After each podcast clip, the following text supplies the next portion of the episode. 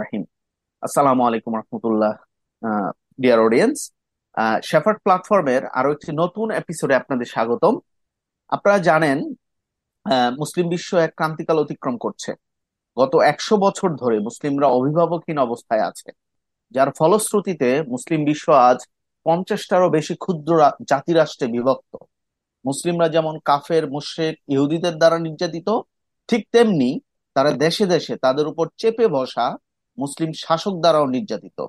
আপনারা জানেন, গত পঁচাত্তর বছরের বেশি সময় ধরে ফিলিস্তিনের পবিত্র ভূমি ইহুদি দখলদার বাহিনী অপবিত্র করে আসছে।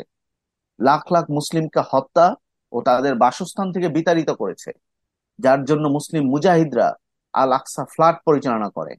গত কয়েক সপ্তাহে দখলদার বাহিনী কর্তৃক নির্বিচারে নারী, শিশু হত্যা ও মুসলিম বিশ্বের শাসকদের নীরবতা আমাদেরকে কষ্ট দেয়।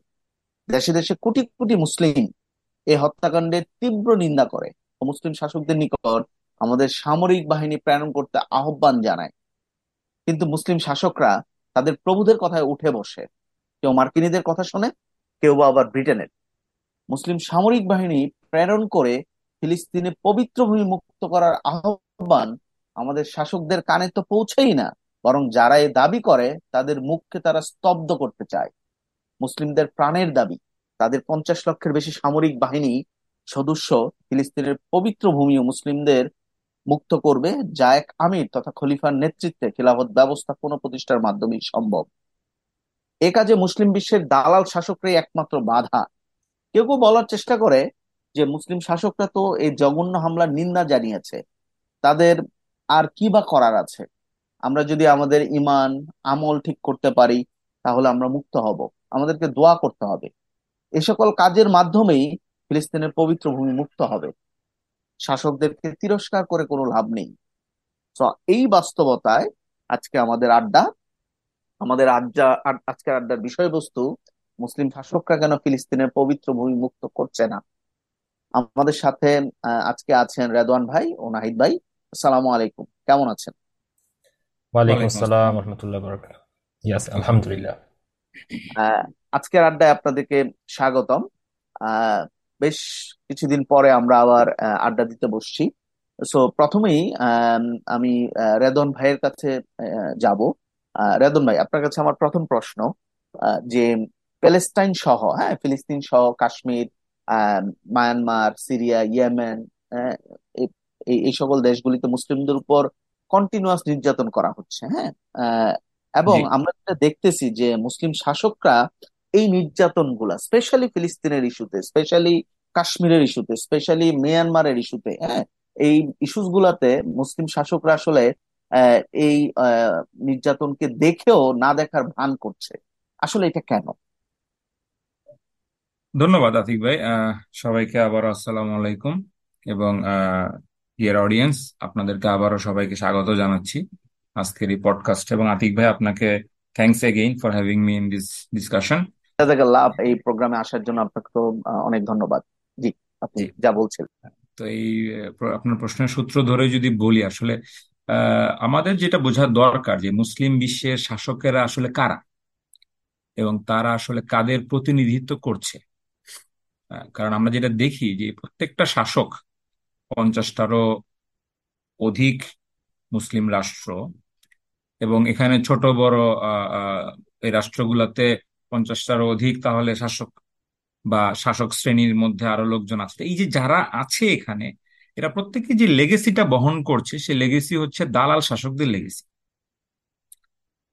কারণ কি এই ভূমিগুলা প্রত্যেকটাই আসলে আপনার কলোনাইজ হয়েছিল ওয়েস্টার্ন স্পেশালি ব্রিটিশ এবং ফ্রেঞ্চদের দ্বারা।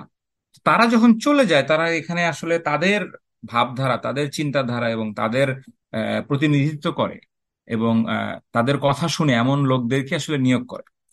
এবং এখানে একটা আমি একটা রেফারেন্স দিই, একটা চমৎকার বই আছে, শায়েখ তাকিউদ্দিন আন নাবাহানির লেখা হাউ দ্য খিলাফা ওয়াজ ডেস্ট্রয়েড তো তিনি বইতে মুসলিমদের যে রাষ্ট্র ব্যবস্থা, খিলাফা ব্যবস্থা এবং তৎকালীন যে খিলাফা ব্যবস্থা ছিল সতেরোশো আঠারোশো সালের দিকে, ওসমানীয় খিলাফা এই ওসমানীয় খিলাফাকে ধ্বংস করার জন্য বা ওসমানীয় খিলাফাকে ব্রেকডাউন করার জন্য আপনার উপনিবেশবাদী ফ্রেঞ্চ এবং ব্রিটিশদের যে ষড়যন্ত্র, চক্রান্তগুলা, এগুলাকে তিনি এখানে উন্মোচন করিয়েছেন।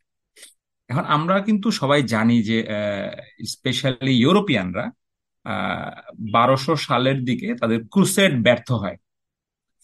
তারা তাদের পবিত্র ভূমি হিসেবে জেরুজালেমকে দখল করার জন্য আসে। আমরা জানি যে এটা তারা দখলও করে এবং পরবর্তীতে আপনার সালাউদ্দিন আইয়ুবী এটাকে আবার রিকনকোয়ার করেন এবং মুসলিমদের তত্ত্বাবধানে শাসনাধীনে নিয়ে আসেন। এই ক্রুসেড যখন ব্যর্থ হয়, পশ্চিমারা যখন ব্যর্থ হলো, তারা ক্রুসেড ফিজিক্যালি এখান থেকে চলে গিয়েছে, কিন্তু তারা ক্রুসেড থামিয়ে দেয় এবং এরপরে পশ্চিমা ধর্মান্ধরা এবং হচ্ছে আপনার পরবর্তীতে যখন ইউরোপে শিল্প বিপ্লব হয় এবং তার ফলশ্রুতিতে যখন সেকুলারিজম আসে এই সেকুলাররাও ইসলামকে একটা থ্রেট এবং স্পেশালি আপনার ওসমানীয় খিলাফাকে আপনার ধ্বংস করার জন্য তারা উপর্যুপুরি ষড়যন্ত্র করে। হ্যাঁ? এবং আপনার ওই বইতে তিনি আরও দেখিয়েছেন যে কীভাবে আসলে আপনার বিভিন্ন সাংস্কৃতিক আগ্রাসন, মিশনারি কার্যক্রম ইভেন সায়েন্টিফিক সোসাইটির নামে তারা বিভিন্ন বিজ্ঞান ভিত্তিক চিন্তা ভাবনা প্রবেশ করায়, বিভিন্ন ছোট ছোট সোসাইটি গড়ে তোলে। কিছু গোষ্ঠী যারা আসলে তাদের চিন্তায় ধারায় বিশ্বাস করে এবং হচ্ছে ইসলামকে দুর্বল মনে করে, এমন কিছু গোষ্ঠীকে তারা আসলে তৈরি করে। এবং শুধু এটাই না, তারা বিভিন্ন ডিপ্লোম্যাটিক মিশন ব্যবহার করে, অর্থ সম্পদ প্রদানের মাধ্যমে বিভিন্ন প্রভাবশালী ব্যক্তি, রাজনৈতিক ব্যক্তিকে তারা কিনে নেয় এবং বিভিন্ন উচ্চাভিলাষী লোকজনদেরকে তারা বিভিন্ন সাহায্য সহযোগিতার নামে তারা তাদের পক্ষে নিয়ে আসে। এই এই এই বিষয়গুলো তিনি তুলে ধরেছেন। সো এইটা আপনার আলটিমেটলি খিলাফা রাষ্ট্রের পতনে তাদের যে ভূমিকায় ভূমিকাকে আসলে এক্সপোজ করার একটা বই। এখানে তিনি, আমি যেটা আসলে এটা যে জন্য বললাম যে আসলে আপনার, তারা আলটিমেটলি যখন উনিশশো চব্বিশ সালে ইসলামী রাষ্ট্রের পতন ঘটায় এবং আপনারা দেখবেন যে মোস্তফা কামাল পাশা যিনি আসলে তুরস্কের প্রধানমন্ত্রী হন, ওই সময়ে তিনি আসলে ব্রিটিশদের সাথে ক্রমাগত আপনার ভালো সম্পর্ক রেখে গেছেন এবং ব্রিটিশদের দেওয়া প্রেসক্রিপশন অনুযায়ী আপনার খিলাফাকে অ্যাবলিশ করেন উনিশশো চব্বিশ সালে। সো এই এই জিনিসগুলোই আমি যে এর বাইরে আপনার এই যে সৌদ রাজবংশ যারা এখন সৌদিকে রুল করছে হ্যাঁ তা এটা যখন স্ট্যাবলিশ হলো প্রথম বাদশাহ আব্দুল আজিজের হাত ধরে হ্যাঁ সো এই এই এই, এরা যে ব্রিটিশদের সাহায্য সহযোগিতা নিয়ে ওসমানীয় খিলাফার বিরুদ্ধে ফাইট করেছে, এবং এখন যে জর্ডানের যে আপনার বাদশাহ আছে, বাদশাহ আবদুল্লাহ, আব্দুল্লাহর যে পূর্বপুরুষ, তার যে পূর্বপুরুষ মানে আপনার তার দাদা সম্ভবত আপনার Ali bin Hussein bin Hashim so সেও যে ব্রিটিশদের সহযোগিতা নিয়ে আরব রিভল্টের নেতৃত্ব দিয়েছিল এবং ওসমানীয় খিলাফার বিরুদ্ধে বিদ্রোহ করেছিল, এগুলা কিন্তু ওপেন সিক্রেট এটা সবাই জানে। এগুলো কিন্তু কোনো গোপন বিষয় না। তো আমি একটা দুইটা ঘটনা বললে হয়তো অডিয়েন্সের জন্য বুঝতে সুবিধা হবে। আমরা সবাই লরেন্স অফ অ্যারাবিয়া নামটা হয়তো শুনেছি। এটা নিয়ে একটা বিখ্যাত হলিউডের মুভিও আছে। সো এখানে যে মূল ব্যক্তি যে থমাস এডওয়ার্ড লরেন্স বা টিই লরেন্স যাকে বলা হতো সে ছিল উনিশশো ষোলো সালে ব্রিটিশ গভর্নমেন্ট এবং এই যে ইবনে সৌদ এবং হচ্ছে আপনার যে এই এই এই হেজাজে ছিল হচ্ছে আলী বিন হুসাইনের আপনার আরব লোকজন মানে তার পক্ষের লোকজন। এবং তাদের সাথে সে আসলে একটা লিয়াইজন অফিসার মানে যোগাযোগকারী অফিসার হিসেবে সে কাজ করতো। মূলত সে একজন ব্রিটিশ এজেন্ট তো সে তার একটা বই আছে the Seven Pillars of Wisdom সেখানে এই ঘটনার উল্লেখ করেন। এবং কীভাবে আসলে সে হেজাজে থেকে আলী বিন হুসাইনের পুরো টিমকে আসলে আপনার ওসমানীয় খিলাফতের বিরুদ্ধে বিদ্রোহ করার জন্য সে উস্কানি দেয় এবং হচ্ছে কীভাবে ব্রিটিশদের কাছ থেকে সাহায্য সহযোগিতা তারা পায়, এগুলা কিন্তু ওখানে লেখা আছে এবং কীভাবে আসলে আপনার সৌদের নেতৃত্বাধীন আরবরা আসলে কনস্পিরেসি করে।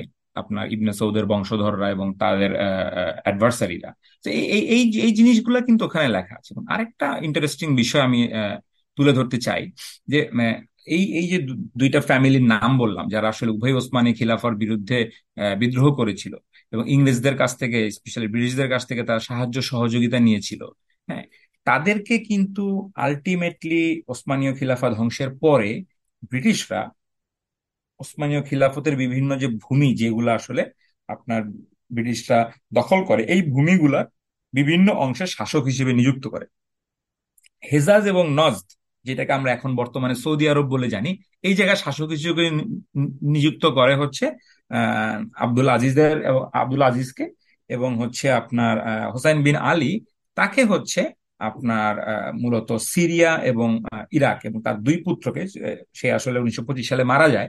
তার দুই পুত্রকে আপনার সিরিয়া এবং ইরাকে তারা শাসক হিসেবে নিযুক্ত করে এ থেকে আমরা যেটা বুঝতে পারি যে এই এই, যে শাসকদের কথা আমরা বলছি, তাদের যারা পূর্বপুরুষ, তারা আসলে আপনার উপনিবেশবাদীদের সাহায্য সহযোগিতা নিয়েই ক্ষমতায় এবং হচ্ছে তারা আসলে তাদেরকে তাদের দালালি করেই তারা ক্ষমতায় থেকেছে এবং আসলে ক্ষমতায় অধিষ্ঠিত হয়েছে। তো এখান থেকে আমরা যে একটা জিনিস আশা করছি বা আমরা যে চিন্তা করছি যে তারা আসলে কিছু করবে মানে এইটাই আমার কাছে মনে হচ্ছে অ্যাবসার জি রেদন ভাই জাস্ট হ্যাঁ, একটা পয়েন্ট মনে হলো আর কি হ্যাঁ, আপনার এই কথার সুর ধরেই আমি আসলে অডিয়েন্সদের জন্য বলতে চাই যে আজকে যে গাজাতে যেই মুসলিম নিধনের যেই যজ্ঞ চলছে হ্যাঁ? সো সেই খেলাফতের সময় ওসমানের খেলাফতের শেষের সময়ে গাজাতে কিন্তু এরকম একটা যুদ্ধ আপনার ওসমানের খেলাফত এবং ইংরেজদের বিরুদ্ধে কিন্তু সংগঠিত হয়েছিল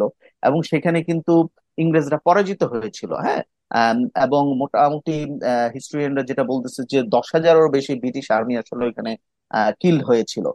পরবর্তীতে এই ব্রিটেন যে আসলে ইজিপ্টে তাদের আগেই ইজিপ্টকে সে দখলে নেয় এবং সেইখানে নতুন একজন জেনারেলকে নিযুক্ত নিয়োগ দেন যিনি জেনারেল এলএনবি এবং হ্যাঁ ইয়েস তো ওনাকে নিয়োগ দেওয়ার পরে উনি আসলে এই আরব আপনি যে আরব রুলারদের কথা বললেন আজকের বর্তমানের আরব রুলারদের পূর্বসূরি যারা হাসিমেদ হ্যাঁ, বলেন সৌদ হ্যাঁ। ফ্যামিলি বলেন হ্যাঁ এবং আরব অন্যান্য ট্রাইবদের কথা বলেন শরীফ হোসেনের কথা বলেন তো তাদের সাথে কিন্তু আলোচনার মাধ্যমে যেটা বলা হয়েছিল যে আপনার মিশর থেকে তার মানে এই গাজার দক্ষিণাঞ্চল থেকে আপনার ব্রিটেন হামলা করবে এবং উত্তর এবং পূর্বাঞ্চলের ওই রিজিয়ন থেকে আসলে এই তখনকার যে এই যে যে রুলারদের কথা বলা হচ্ছে আরব যারা এজেন্টগুলো হামলা করবে এবং আনফর্চুনেটলি সেই সেইভাবে কিন্তু সেই যুদ্ধে এবং সেই কনস্পাইরেসির কারণে এবং তাদের বিট্রিয়ারের কারণে কিন্তু হামলার কারণে কিন্তু খিলাফতের আমরা পতন দেখেছি এবং তারা প্রত্যক্ষভাবে কিন্তু মদত করেছে মদত দিয়েছে যে খিলাফতকে ধ্বংসের ব্যাপারে। না আপনারই কথার সূত্র ধরে যে এই যে আমরা দেখতে আমরা যে হিস্ট্রির যে বিষয়টা যেটা দেখলাম যে এই আরব শাসকেরা বর্তমান আরব শাসকদের পূর্বসূরীরা, তারা আসলে ওসমানীয় খিলাফাকে শুধু ধ্বংসই করেনি, তারা ইসলাম এবং উম্মার সাথে বিশ্বাসঘাতকতা করেছে। এবং তারা ওই লেগেসি এখনও বহন করছে এবং তারা কিন্তু কনস্পিরেসি করে হেল্প করে আলটিমেটলি উনিশশো চব্বিশ সালের পরে উনিশশো আটচল্লিশ সালে তাদের কনস্পিরেসি এবং তাদের হেল্পের ফলাফল, তাদের ডিরেক্ট হেল্পের ফলাফল হচ্ছে আপনার এই ইলিগাল ইহুদি এন্টিটি যেটা আসলে আপনার যেটাকে আমরা মানে লোকজন ইসরায়েল বলে, এইটার জন্ম। এই আরব শাসকরা কনস্পিরেসি ডিরেক্টলি করেছে। সো আপনার যে প্রশ্নটার মানে আমার তখনই মনে হচ্ছিল যে আসলে মানে আরব শাসকরা বা মুসলিম শাসকরা কি দেখে না দেখার ভান করছে? বরং উল্টাটা, তারা আসলে ডিরেক্টলি এই কনস্পিরেসিতে লিপ্ত। তারা আসলে না দেখার ভান না, তারা বরং যেটা করছে, এই আপনার এখনকার যে ইউএস ব্রিটিশ এবং হচ্ছে ইসরায়েলিদেরকে তারা আসলে সহযোগিতা করছে। আমি যদি এভাবে বলি যে এই বর্তমান গাজার যে হত্যাযজ্ঞ, যে জেনোসাইড এবং হচ্ছে আপনার যে অকুপেশন এবং নট অনলি গাজায়, পুরা যে প্যালেস্টিনিয়ান ল্যান্ডে, আসামের এই অঞ্চলের যে আপনার এই জেরুজালেমের যে আল যে আপনার অকুপেশন এই অকুপেশনের পিছনে আরব শাসকদের মানে সরাসরি ভূমিকা আছে। এছাড়া আসলে কোনোভাবেই এরকম একটা আপনার কৃত্রিম রাষ্ট্রের টিকে থাকা সম্ভব হতো না। এবং এই বিষয়ে আপনার একটা বিখ্যাত উক্তি আছে আমি শেখ তাকিউদ্দিন নাবাহানির একটা উক্তি আছে। তো উনি উনি উনি বলছিলেন যে ইসরায়েল হচ্ছে আসলে মিডল ইস্টে মধ্যপ্রাচ্যে আরব শাসকদের ছায়া। তো যখনই আরব শাসকরা চলে যাবে তখন তার ছায়াও চলে যাবে। মানে হচ্ছে আসলে আরব শাসকরা যদি না থাকে, তার ছায়া তো থাকবে না। ইসরায়েল আসলে টিকে থাকতেই পারতো না যদি আরব শাসকরা না থাকতো। আমি জাস্ট এই এই এই বিষয়টাই মানে বোঝার জন্য যে যারা ওই সময় এই ধরনের কনস্পিরেসিতে লিপ্ত ছিল ডিরেক্টলি খিলাফাকে ধ্বংস করার জন্য ডিরেক্টলি হচ্ছে উম্মাস ইসলামকে আমাদের লাইফ থেকে সরায় দেওয়ার জন্য এবং উনিশশো চব্বিশ সালে এই খিলাফা ধ্বংসের পরে কলোনিয়ালিস্টরা যেটা করেছে মুসলিম ল্যান্ড গুলাকে বিভিন্ন এথনিসিটি বিভিন্ন ভাষা বা এই ধরনের বিভিন্ন কথা বলে আপনার ছোট বড় পঞ্চাশটারও বেশি বিভিন্ন জাতীয়তাবাদী রাষ্ট্রে পরিণত করে। আপনি দেখবেন যে একই আরব ভাষাভাষীর লোকজন কিন্তু একজন নিজেকে জর্ডানিয়ান দাবি করে আরেকজন সিরিয়ান দাবি করে। হ্যাঁ? তো এই এই এই আপনার অবাক করা বিষয় একজন নিজেকে প্যালেস্টিনিয়ান দাবি করে বা এইভাবে তারা আসলে এই ধরনের বর্ডারে তারা বিভক্ত দাবি না করলেও। রেদন ভাই যে আপনি যে পয়েন্টটা বলছিলেন যে আসলে এই আরব বিশ্বের শাসকরা যে তারা যে কনস্পাইরেসি করে যে যে রাষ্ট্রটা আজকে প্যালেস্টাইনের জনগণকে অপারেশন করে প্যালেস্টাইনের জনগণকে কন্টিনিউয়াসলি হত্যার একটা অবস্থা তৈরি করে ইহুদিদেরকে সে জায়গাটা করে দিয়েছে এটা কিন্তু তাদের ভাষ্য থেকেও কিন্তু অনেকটাই বোঝা যায়। হ্যাঁ আমি যদি একটা ইনফরমেশন আপনার সাথে শেয়ার করি যে শরীফ হোসেনের ছেলে ফয়সাল সে জায়নুজদের সাথে মিট করে হ্যাঁ সে মিট করে জায়নুজরা যখন তাকে বলে যে আমাদের একটা অ্যাসপিরেশন আছে হ্যাঁ যে আমরা একটা প্যালেস্টাইনে আমরা একটা ইহুদি রাষ্ট্র প্রতিষ্ঠা করতে চাই। ঠিক ওই সময় ফয়সলও কিন্তু বলে যে আমারও একটা অ্যাসপিরেশন আছে সেটা হলো আমি একটা স্টেট চাই। এবং পরবর্তীতে কিন্তু জর্ডানের আপনার ইয়ে হিসাবে বাদশাহ হিসাবে কিন্তু ফয়সালকে বসানো হয় হ্যাঁ? সে কিন্তু বলছে তখন যে I will not mind if our interest doesn't conflict so আমাদের দুইজনের ইন্টারেস্ট যদি কনফ্লিক্ট না করে তাহলে কিন্তু আমার কোনো সমস্যা নাই। আমি আমার জায়গায় থাকব আপনি আপনার জায়গায় থাকবেন। এইভাবে কিন্তু আমরা আসলে মুসলিমদের উপর অপারেশন করব হ্যাঁ? এবং তার একই সুর ধরে কিন্তু এই যে কিছুদিন আগে তিন চার দিন হবে নেতানিয়াহ বলছিল যে আমি আরব লিডারদেরকে বলেছি যে আপনারা যদি আপনাদের ইন্টারেস্টকে প্রিজার্ভ করতে চান তাহলে আপনারা একটা কাজই করবেন। আপনাদেরকে একটা কাজ করতে হবে। সেটা কি? Yes you should you should remain silent হ্যাঁ? আসলে কিন্তু তারা মানে ইচ্ছে করে এবং তারা ডেলিভারেটলি হ্যাঁ? এবং তাদের প্রত্যক্ষ মদদে কিন্তু আজকে প্যালেস্টিনিয়ান প্যালেস্টিনিয়ান যে ব্লেসড ল্যান্ড সেই ল্যান্ডটা কিন্তু আজকে ইহুদিদের দখলে এবং ইহুদিরা সেখানে কন্টিনিউয়াসলি এটাকে অপবিত্র করছে। জি। হ্যাঁ মানে ওই, এইটাই আর কি মানে আমি আমি যেটা আমরা যেটা বলছিলাম আর কি যে খিলাফা ধ্বংসের পিছনে শাসকদেরকে আপনার তারা লেলিয়ে দেয় এবং তাদেরকে পরবর্তীতে পুরস্কৃত করে। আপনি শুনলে অবাক হবেন যে তু, এখন যেটা, যেটাকে আমরা টার্কি বলি তো এখানে তুরস্কতে আপনার খিলাফা থাকাকালীন উনিশশো আট সালে একটা রিভল্ট হয়, যেটাকে আমরা বলি ইতিহাস বলে ইয়াং টার্ক রিভল্ট রিভল্ট বা রেভলিউশন তো এই ইয়াং টার্ক কারা? ইয়াং টার্ক হচ্ছে আপনার এই এই পশ্চিমা চিন্তায় চিন্তার ভাবধারার অধিকারী লোকজন। তারা মূলত যেটা করে, খালিফা আব্দুল হামিদ দ্য সেকেন্ড, যাকে আমরা শেষ আসলে মানে শেষ এমন খালিফা হিসেবে জানি যে আসলে আপনার খিলাফতের পূর্বের গ্লোরি ফিরিয়ে আনার জন্য কাজ করেন। এই এই এই এই বিখ্যাত ঘটনাটা তাকে নিয়েই যেখানে আপনার এই জায়নিস্ট ওয়ার্ল্ড জায়নিস্ট অর্গানাইজেশনের লিডার থিওডর হার্জেল আপনার গিয়েছিল এবং হচ্ছে তিনি জেরুজালেমকে ইসরায়েল রাষ্ট্র প্রতিষ্ঠার জন্য চেয়েছিল এবং হচ্ছে আপনার এর বিনিময়ে ওসমানীয় খিলাফতের যে লোন ছিল, যে ঋণ ছিল, এই ঋণ, ঋণের টাকা দেওয়ার কথা বলেছিল। তখন উনি উক্তি করেন যে আসলে এই এই এই ভূমি হচ্ছে মুসলিম উম্মার। আমি বরং আমার শরীর থেকে মাংস দিয়ে দেওয়ার জন্য প্রস্তুত আছি বাট এই ভূমি না। হ্যাঁ? তো এই, তাদেরই ষড়যন্ত্র আগে থেকে চলছিল এবং যাই হোক, উনিশশো আট সালে যখন এই এই বিদ্রোহ করে এবং এরপরে আমরা দেখি যে যেই যেই দলগুলা বিদ্রোহ যুক্ত ছিল, তার মধ্যে একটা দল ছিল সিইউপি হ্যাঁ? সো এই এই সংগঠনের একজন শীর্ষস্থানীয় নেতা ছিলেন মুস্তফা কামাল পাশা। এবং আলটিমেটলি আলটিমেটলি খিলাফা যখন ধ্বংস হয়, তখন এই মোস্তফা কামাল পাশাই কিন্তু আসলে আপনার তুরস্কের প্রধানমন্ত্রী হন। এ থেকে আমি যেটা বলতে যাচ্ছি যে, এরাই ঘুরে ফিরে আপনার ষড়যন্ত্র গুলাতে লিপ্ত ছিল এবং আলটিমেটলি এই তাদেরকেই দালাল শাসক হিসেবে মুসলিমদেরকে রুল করার জন্য আপনার এই কলোনিয়ালিস্টটা বসিয়ে দিয়ে গেছে। সো এদেরই ধারাবাহিকতায় এদেরই ধারাবাহিকতায় কিন্তু আপনার বর্তমান কালের আমাদের যে মুসলিম বিশ্বের শাসকরা আছে, একই ধারাবাহিকতা, একদম এক। আপনি জাস্ট মিডল ইস্টে আজকে তাকিয়ে দেখেন। সিসি কি করছে? সিসি হচ্ছে গাজার সাথে তার বর্ডার সে যে রাফা ক্রসিং আছে যেটার সাথে মানে আপনার গাজার সাথে যে সিরিয়া মানে মিশরের যে বর্ডার এই রাফা ক্রসিং সে বন্ধ রেখেছে। এখন শুধু না, এই রাফা ক্রসিং সে বন্ধ রেখেছে দুই হাজার ছয় সাল থেকে। মাঝখানে হয়তো অল্প সময়ের জন্য কোনো কারণে খুলেছিল। সিসি ক্ষমতা আসার পর দুই তেরো সালে সম্ভবত। হ্যাঁ ক্ষমতা আসার পর থেকে কন্টিনিউয়াসলি এই বর্ডার বন্ধ। তাহলে সে হচ্ছে আপনার বরং ইসরায়েলকে বিভিন্নভাবে হেল্প করছে এবং এই রাফা ক্রসিং বন্ধ রেখে সমস্ত গাজাবাসীকে আপনার গাজাবাসীর উপর ব্লকেট চাপিয়ে দেওয়ার ক্ষেত্রে। এই হলো সিসির কথা বলছি। যাকে আপনার ট্রাম্প বলেছিল, আমার সবচেয়ে ফেভারিট ডিক্টেটর এই গেল সিসি। এরপরে দেখেন সিরিয়া। প্যালেস্টাইন বা আপনার এই আল কুদসের পাশে হচ্ছে সিরিয়া।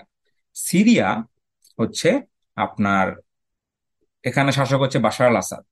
আমরা দেখেছি কীভাবে বাশার আল আসাদ দুই সাল থেকে এখন পর্যন্ত মুসলিমদের ক্রমাগত হত্যা করে বম্বিং করে ইনডিসক্রিমিনেট বম্বিং করে, যারা ইসলাম আনতে চেয়েছিল, যারা খিলাফা ব্যবস্থাকে সেখানে ফিরিয়ে আনতে চেয়েছিল, তাদেরকে ক্রমাগত হত্যা করে, করার মাধ্যমে সে আসলে ক্ষমতায় ঠিক আছে। এরপর দেখেন জর্ডানিয়ান রেজিম হ্যাঁ বাদশাহ আবদুল্লাহ। সো তার অবস্থা দেখেন।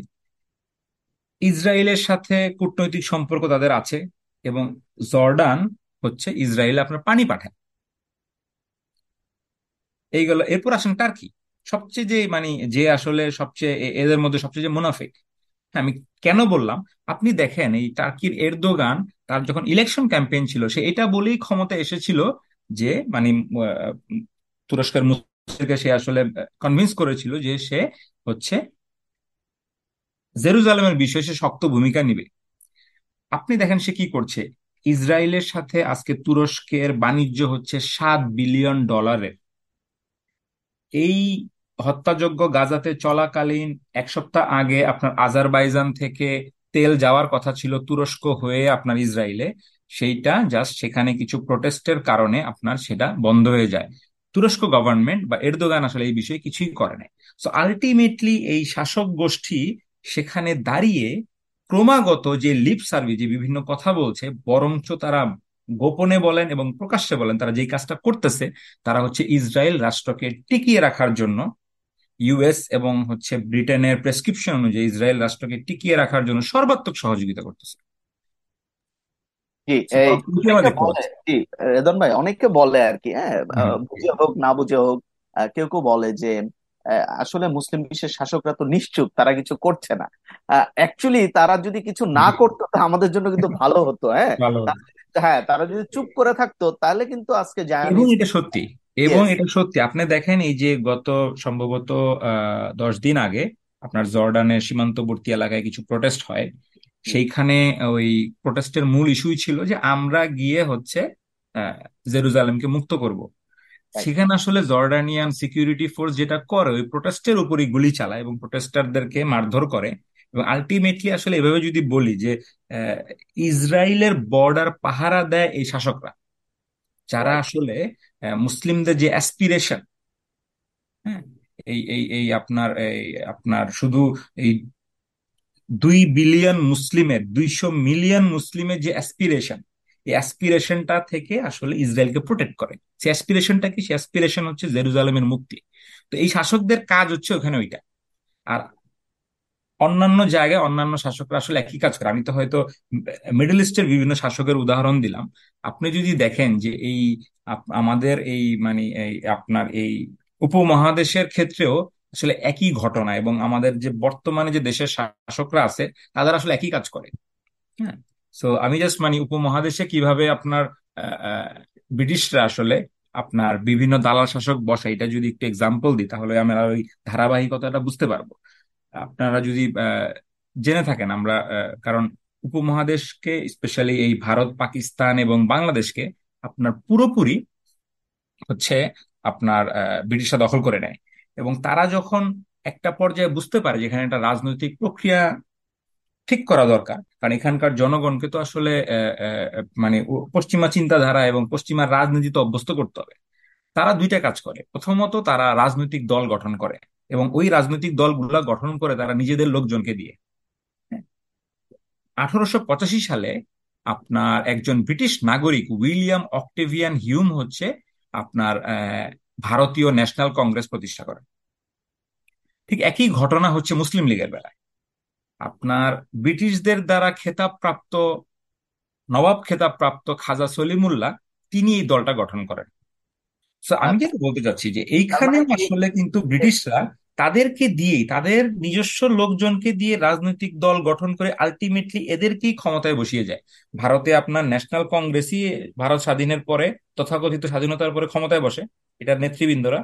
আর ঠিক এই এই আপনার পাকিস্তানে হ্যাঁ আপনার এই এই এই মুসলিম লীগের নেতৃবৃন্দরাই কিন্তু ক্ষমতায় বসে। আচ্ছা আলটিমেটলি জি তারা এই এই যে জাতীয়তাবাদী হ্যাঁ এই যে এই মুসলিম লীগই তো বর্তমানে আপনার ইভলিউশন হয়ে হলো হলো মুসলিম লীগই হচ্ছে বর্তমান আওয়ামী লীগ। আচ্ছা আচ্ছা এটা তাদের বলতে আচ্ছা গোড়াটা হলো ওটা। আচ্ছা আচ্ছা ঠিক আছে হ্যাঁ জি আগান। কারণ হচ্ছে আপনার এটা ঠিক আপনার ইতিহাসে দেখলে দেখবেন যে মুসলিম লীগ ভেঙে আসলে আওয়ামী মুসলিম লীগ হয়। ওখান থেকেই আসলে আপনি আলটিমেটলি আওয়ামী লীগ হয়। তো এটা কিন্তু ওই যে আপনার ওই আইএনসি বা ইন্ডিয়ান ন্যাশনাল কংগ্রেসের বেলায় সত্যি ইন্ডিয়ান ন্যাশনাল কংগ্রেস থেকে ভেঙে বা ইন্ডিয়ান ন্যাশনাল কংগ্রেস থেকে মুসলিমরা বের হয়ে এসে এই আপনার নবাব সলিমুল্লাহর নেতৃত্বে আমি যদি বলি, কারণ নবাব সলিমুল্লাহ ইন্ডিয়ান ন্যাশনাল কংগ্রেসে ছিল না, কিন্তু অন্যান্য মুসলিম লিডার ওখান থেকে বের হয়ে আসে। আর সলিমুল্লাহ হলো ঢাকায় বসে আপনার আলটিমেটলি এই দলটা আপনার মুসলিম লীগ গঠন করে। যাই হোক, ওইটার হিস্ট্রি হয়তো আরেকদিন আমরা আলোচনা করতে পারব। বাট আলটিমেটলি আমি যেটা বলতে চাচ্ছি যে, ঘুরে ফিরে আপনি দেখবেন যে, ব্রিটিশদের দ্বারা আপনার কালচার করা, ব্রিটিশদের বা ওয়েস্টার্ন চিন্তাধারার অধিকারী লোকজনই হচ্ছে আপনার উপমহাদেশের বিভিন্ন রাজনৈতিক দল গঠন করে। তারাই ক্ষমতায় যায়। এবং এইগুলা বিভিন্ন আন্দোলন সংগ্রামের কথা তারা বলে, জনগণকে ধোকা দেয় এবং আলটিমেটলি ব্রিটিশরা যখন আসলে উপমহাদেশকে ধরে না রাখতে পেরে চলে যায়, এদেরকে ক্ষমতায় বসায় দিয়ে দেয়। আপনি যেটা বলেন ওই ধারাবাহিকতা এখনও আছে। আমি জাস্ট মানে মাঝখানের হিস্ট্রিতে যদি আমি না যাই, আমি যদি জাস্ট আসলে কিছু জিনিস আমরা যদি একটু অন্যভাবে দেখি, যেমন মনে করেন আপনার বাংলাদেশের বর্তমান রাজনীতিতে চলে আসে, তাহলে দেখব যে এখনও কিন্তু আপনার এই উপনিবেশবাদীদের ইনফ্লুয়েন্স বোঝা যায় এবং কীভাবে হচ্ছে বাংলাদেশের বর্তমান রাজনৈতিক দলগুলা বা রাজনীতিবিদরা দালালি করছে এটা কিন্তু স্পষ্ট বোঝা যায়। এই দুই হাজার তেইশ সালে এসে আপনি দেখবেন বড় দুইটা দল, আওয়ামী লীগ এবং বিএনপি, তাদের দুইজনের কথাই হচ্ছে কে কতটুকু অনুগ্রহ আমেরিকার কাছ থেকে পাচ্ছে। আপনি দেখেন যে তারা জনগণকে দেখাতে চায় আমরা আমাদের সাথে আমেরিকা আছে। আপনার হয়তো মনে আছে এই গত বছর যখন আমেরিকা স্যাংশন দিল নাকি এই বছরের শুরুতে? গত বছর। হ্যাঁ। মনে হয় এই বছরের শুরুতে এই বছরের শুরুতে হ্যাঁ। আমেরিকা যখন স্যাংশন দিল স্পেশালি আপনার র্যাবের বিরুদ্ধে এবং পরে যখন সে ভিসা নীতি দিল সো না র্যাবের উপর স্যাংশন দিয়েছিল গত বছর ভিসা নীতি ভিসা হ্যাঁ নীতি এই বছর এইটা দেওয়ার পরে আপনি দেখেন যে আসলে বিএনপি বুস্ট আপ হয়ে রাজনীতিতে নামলো এবং তারা বারবার বলতে লাগল, ভিসা নীতির জন্য এই হচ্ছে, সেই হচ্ছে, সরকার এই করতে পারছে না, ওই করতে পারছে না। হ্যাঁ এমন একটা ভাব যে আসলে আমেরিকা ভিসা নীতি দিয়েছে বিএনপির জন্য। এবং আমরাও তাই মনে করছি। এরপরে হচ্ছে আপনার, আপনারা যদি মনে থাকে, ওবায়দুল কাদের গত তেরোই অক্টোবর ওবায়দুল কাদের দাবি করছে যে আপোষ হয়ে গেছে। দিল্লি ও আমেরিকার মধ্যে আপোষ হয়ে গেছে। আমেরিকার দিল্লিকে দরকার। দিল্লি আছে, আমরা আছি। মানে কি? মানে হচ্ছে যে আসলে আমি এই যে বিদেশি শক্তি এদের উপর নির্ভর করি, তাদের আপোষের সাথে আওয়ামী লীগের বাংলাদেশে ক্ষমতা থাকার কি বিষয়? এবং আপনি আরও ইন্টারেস্টিংলি লক্ষ্য করবেন, এই যে গত দশ তারিখ, দশই নভেম্বর আপনার একটা বৈঠক হয়েছে দিল্লিতে। সেটা হচ্ছে আমেরিকা থেকে পররাষ্ট্রমন্ত্রী অ্যান্টনি ব্লিংকেন এবং হচ্ছে আপনার আহ, প্রতিরক্ষা মন্ত্রী হ্যাঁ লয়েড অস্টিন। তার সাথে ভারতের পররাষ্ট্রমন্ত্রী এস জয়শঙ্কর এবং প্রতিরক্ষা মন্ত্রী রাজনাথ সিং এর একটা বৈঠক হয়। সেখানে ইন ডিটেইলস বাংলাদেশের নির্বাচন নিয়ে আলোচনা হয়েছে এবং বাংলাদেশের সরকারি দল এই নিয়ে কিচ্ছু বলে নাই। বাংলাদেশের নির্বাচন নিয়ে অন্য দুইটা দেশ আলোচনা করল, সরকার এটার বিরোধিতাও করে নাই। তাহলে আসলে সরকার কতটুকু স্বাধীন? তাহলে কে বসায় এই ধরনের সরকার? এবং এই বিষয়ে কিন্তু আমরা বর্তমান প্রধানমন্ত্রী শেখ হাসিনার বিখ্যাত সেই উক্তি জানি। সেটা উনি দুই হাজার নয় সালে ক্ষমতা এসে বলেছিলেন যে দুই হাজার এক সালে সে যখন আমেরিকাকে বঙ্গোপসাগরের গ্যাস ব্লক দিতে রাজি হয় নাই, এরপরে বিএনপি নির্বাচনে জিতে যায় এবং ক্ষমতায় চলে আসে। এটা ছিল শেখ হাসিনার বক্তব্য দুই সালে জিতার পর। তার মানে কি? তার মানে হচ্ছে এই রাজনীতিবিদরাও আলটিমেটলি উপনিবেশবাদীদের দিকে তাকায় থাকে এবং আলটিমেটলি উপনিবেশবাদীরা এই রাজনীতিবিদদেরকে আসলে এইসব জায়গায় নিয়োগ দেয়। আমি যদি এভাবে বলব যে এটা অনেকটা ইজারা দেওয়ার মতো। নিয়োগ দেয় এই দালাল শাসক এবং আলটিমেটলি তারা যেহেতু তাদের কাছ থেকে নিয়োগ পায় বা তাদের আশীর্বাদেই আপনার ক্ষমতায় আসে, তারা আলটিমেটলি তাদের দালালি করা ছাড়া অন্য কোনো কিছু চিন্তাই করতে পারে না।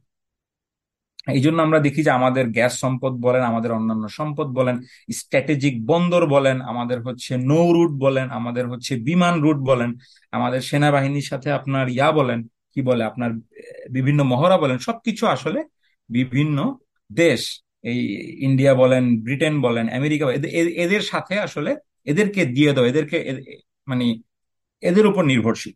এ থেকে বোঝা যায় যে আসলে আলটিমেটলি এই দালাল শাসকরাই আসলে এখানে ক্ষমতায় বসে আছে এবং তারা উম্মার স্বার্থে, জনগণের স্বার্থে কিছু না করে বরং ওইসব উপনিবেশবাদী দেশের স্বার্থেই সবকিছু করে। এবং আমি আমি যেটা যেটা আসলে বলার জন্য এই ঘটনাগুলো বললাম, উপমহাদেশের রাজনীতিকে নিয়ে আসলাম এবং হচ্ছে আপনার একটু বাংলাদেশের ঘটনাও বললাম যে ওই ওই উপমহাদেশের ওই যে যারা ক্ষমতায় বসেছিল মুসলিম লীগ এবং আপনার ইন্ডিয়ান ন্যাশনাল কংগ্রেস, তাদেরই ধারাবাহিকতায় বর্তমান এই নেতৃবৃন্দ। এবং হচ্ছে এরা ঘুরে ফিরে আপনার ওই উপনিবেশবাদীদেরই স্বার্থ রক্ষা করে, যা এবং হচ্ছে উম্মার স্বার্থ তারা রক্ষা করে না। সো আমরা হয়তো একটু আগে আরব শাসকদের কথা বলছিলাম, যারা কীভাবে তারা হচ্ছে গাজার মুসলিমদের হত্যাযজ্ঞে তারা আসলে নিজেদের নিজেদের হাত রাঙিয়ে বসেছে এবং তারা আসলে কীভাবে ইসরায়েলকে সাহায্য করছে। এখন আপনি দেখেন আমাদের দেশে যখন আপনার দুই বছর আগে মিয়ানমারে যখন আরাকানে যখন মুসলিমদের উপর হত্যাযজ্ঞ হচ্ছিল, তখন দেখেন বর্তমানের রাজনীতিবিদদের ভূমিকা কি। তৎকালীন প্রধানমন্ত্রী শেখ হাসিনা কিন্তু আসলে এই আরাকানি মুসলিমদের, মিয়ানমারের রোহিঙ্গা মুসলিমদেরকে নিতে চান নাই। এবং যখন জনগণ আসলে এই দাবি জানালো যে না, এই মুসলিমদেরকে রক্ষা করতে হবে এবং জনগণের প্রেসারে যদি আমি বলি হ্যাঁ যে জনগণের দাবির মুখে আলটিমেটলি হচ্ছে এই মিয়ানমারের রোহিঙ্গা মুসলিমদের এখানে বাংলাদেশে ঢুকতে তারা দিতে বাধ্য হয়েছিল। হ্যাঁ? এবং এদেরকে রক্ষা করার আর কোনো ভূমিকায় তারা নেন। ঠিক যেই ভূমিকা এখন বর্তমানে আপনার আরব শাসকরা নিচ্ছিল, এখন নিচ্ছে আপনার গাজার মুসলিমদেরকে বিষয়ে লিপ সার্ভিস দিয়ে, ঠিক সেই রকম লিপ সার্ভিস দিয়েছে। শুধু জাস্ট পার্থক্য হচ্ছে তখন গাজার মুসলিমরা এখন কোথাও যেতে পারছে না, আর মিয়ানমারের মুসলিমরা কেউ যদি পালিয়ে এসে থাকে, তারা হয়তো কিছুদিন আসলে বাংলাদেশে ঢুকতে পেরে, পেরেছে। এবং আমরা দেখেছি যে কীভাবে আসলে রোহিঙ্গা মুসলিমদেরকে আপনার আলটিমেটলি ডেমোনাইজ করা হয়েছে আলটিমেটলি আপনার একটা দ্বীপে, যে দ্বীপটা আসলে জোয়ার আসলে অর্ধেক ডুবে যায়, সেই দ্বীপে আসলে ঠেলে দেওয়া হয়েছে। সো জনগণকে, মুসলিম উম্মাকে রক্ষায় তার আসলে কখনোই কোনো ভূমিকা নিতে পারে না এবং ভূমিকা নেয়ও না। সো যেই বিশ্বাসঘাতকতা আমরা আসলে আপনার এই এই আরব শাসকদের কথা বললাম, যে আরব শাসকরা আসলে প্যালেস্টাইনের মুসলিমদের জন্য যে বিশ্বাসঘাতকতার কথা আমরা বললাম, যে বিশ্বাসঘাতকতা তারা করছে, ঠিক একই বিশ্বাসঘাতকতা আমরা কিন্তু এই আমাদের যে রাজনৈতিক দলগুলো আছে বা আমাদের যে শাসকবর্গ আছে, তাদেরকেও করতে দেখি আমাদের আশেপাশের মুসলিমদের ক্ষেত্রে। আপনি দেখেন, এই গাজাতে এত বড় একটা হত্যাযজ্ঞ হচ্ছে, বিএনপি কিন্তু এখন পর্যন্ত একটা বিবৃতি দিতে পারে নাই, ইসরায়েলের আপনার ইসরায়েলকে নিন্দা করে। কেন দিতে পারে কিন্তু এটা কিন্তু আমি না এটা কিন্তু শেখ হাসিনা নিজে বলেছে যে যেহেতু তার বিদেশি প্রভু আমেরিকানরা নাখোশ হবে সেহেতু বিএনপি একটা বিবৃতি পর্যন্ত দিতে পারে না আমি যেটা বলতে চাচ্ছি? মানে কতটুকু দালাল হলে এগুলো আসলে সম্ভব? ইভেন ইভেন আপনি দেখেন আপনি হ্যাঁ। দেখেন যে শেখ হাসিনা এই যে কথাটা বলল যে বিএনপি দালালির কারণে সে কিছু বলে নাই। শেখ হাসিনাও কিন্তু এই কথার পাশাপাশি কিন্তু সেও কিন্তু তার এই আমেরিকা প্রভুর কথা অনুযায়ী কাজ করেছে। সে বলছে যে আমি আসলে টু স্টেট সলিউশনে আমি আমরা আসলে বিশ্বাসী। আমরা চাই আহ, হ্যাঁ মানে প্যালেস্টাইন এবং এই বিষয়ে কমপ্লিসিট আপনি তো এটা বলছেন যে সে টু স্টেট সলিউশন চায়। আপনি দেখেন আহ, হাসিনা ইসরায়েলের সাথে কীভাবে সম্পর্ক রক্ষা করে চলেছে। বাংলাদেশের সাথে ইসরায়েলের সম্পর্ক ছিল যে বাংলাদেশিরা ইসরায়েল ট্রাভেল করতে পারতো না। আমাদের পাসপোর্টে লেখা ছিল যে সেই জিনিসটা তুলে দিয়েছিল আমরা আমরা এরপরে জানতে পারলাম যে আমাদের ইসরায়েল থেকে বাংলাদেশের জনগণের উপর নজরদারি করার জন্য যন্ত্রপাতি কেনা হচ্ছে। বাংলাদেশের পত্রিকাগুলোতে নিউজ আসলো। এবং এরপরে আমরা দেখলাম বাংলাদেশের অন্য রাজনীতিবিদরা যারা তথাকথিত নব্য রাজনীতিবিদ আপনার এই যে নূর ইসলাম নূর তার বিষয়ে ছবি আসলো যে মোসাদের এজেন্টের সাথে তার ছবি। তার মানে এই রাজনীতিবিদরা অলরেডি আসলে আপনার এই বিষয়ে তারা আসলে মানে আরব শাসকদের যে ভূমিকা, এই রাজনীতিবিদদের একই ভূমিকা। একই ধরনের ভূমিকা। আরব শাসকরা হচ্ছে আমেরিকার কথা, ইসরায়েলের সাথে হচ্ছে নর্মালাইজেশনে যাচ্ছে। আমাদের দেশের শাসকবর্গ ইসরায়েলের সাথে নর্মালাইজেশনেই যাচ্ছে। ঠিক আমেরিকার কথাতেই। তারা আসলে স্বাধীন না। সো মনে করেন আপনার প্রশ্নটার সাথে ওই জন্যই আমার মনে হচ্ছে যে প্রশ্নটা আসলে এরকম করা উচিত ছিল যে আসলে আহ, মানে তারা আরও মুসলিম বিশ্বের শাসকরা কেন আসলে ইসরায়েলকে সাহায্য করছে? মানে উল্টা যে কেন মুসলিমদের সাহায্য করছে? এটা তারা ইসরায়েলকে কেন সাহায্য করছে? বিকজ তারা আসলে দালাল শাসক এবং হচ্ছে তারা আসলে আপনার এই এই উপনিবেশবাদীদের দ্বারা আসলে তারা এখানে প্রতিষ্ঠিত এই জায়গায়। জি আতিক ভাই। জি জি জাজাকাল্লাহ ভাই আপনি খুব আহ, খুব সুন্দর করে আহ, আমাদের আহ, যারা শ্রোতা আছেন তাদের জন্য সুন্দর করে আপনি এটা ব্যাখ্যা করেছেন যে আসলে এটা ভান করার কিছু না। তারা আসলে ইন্টেনশনালি তারা এই কাজগুলি করে হ্যাঁ? এবং তারা তারা আসলে কন্টিনিউয়াসলি এটা করে যাচ্ছে এবং এখনও করতেছে। আজকে প্রায় বারো হাজারের বেশি যখন এগারো থেকে বারো হাজারের বেশি যখন মুসলিম মারা গেছে হ্যাঁ তারপরেও কিন্তু তারা একই কাজ করতেছে এবং তারা কিন্তু এই কাজ আজকে করে নাই হ্যাঁ আপনি যদি দেখেন যে আপনার মোহাম্মদ হেইকেল নামের এক ভদ্রলোক উনি একটা ওনার একটা বই ছিল সেখানে উনি উল্লেখ করেছেন যে হ্যাঁ আনোয়ার সিক্রেট সাদাত চ্যানেলস বইটার নাম হলো সিক্রেট চ্যানেলস হ্যাঁ। তো ওইখানে আনোয়ার সাদাত সে তখনকার ইউএস এর প্রেসিডেন্টকে ফোন করেছিল যখন আরব ইসরায়েল ওয়ার হচ্ছিল তখন। তো ফোন করে ইসরায়েল আমেরিকার প্রেসিডেন্টকে সে আশ্বস্ত করছে যে আপনি জায়নিজ প্রাইম মিনিস্টারকে আপনি আসলে ফোন করে জানিয়ে দেন যে আমার যে ফোর্স, যে ফোর্সটা আগিয়ে যাচ্ছে, এটা তার জন্য কোনো ধরনের ভয়ের কারণ হবে না। সেটা, এই ফোর্স জেরুজালেম যাবে না। এবং কতটা প্যাথেটিক আপনি চিন্তা করেন যে সাদাত, সে তার নিজের এয়ারফোর্সকে সে আসলে আপনার কমান্ড করছে যে তার আর্মিদের উপর বম্বিং করার জন্য, যাতে করে তারা জেরুজালেমে না যেতে পারে। তার মানে উম্মা এইটা সম্ভবত উনিশশো তিয়াত্তর সালে যে যুদ্ধটা হয় মিশর যখন ইসরায়েল দ্বারা দখলকৃত সিনাই উপদ্বীপকে আবার বিজয় করে তখন হচ্ছে আর্মির যে অংশটা আসলে এগিয়ে যাচ্ছিল আলটিমেটলি তাদেরকে থামানোর জন্য আনোয়ার সাদাত এই ভূমিকাটা রাখে। এবং তখন কিন্তু ইসরায়েল আসলে আউট অফ গার্ড ছিল এবং আলটিমেটলি ইসরায়েল ওই সিনাইতে পর্যুদস্ত হয়।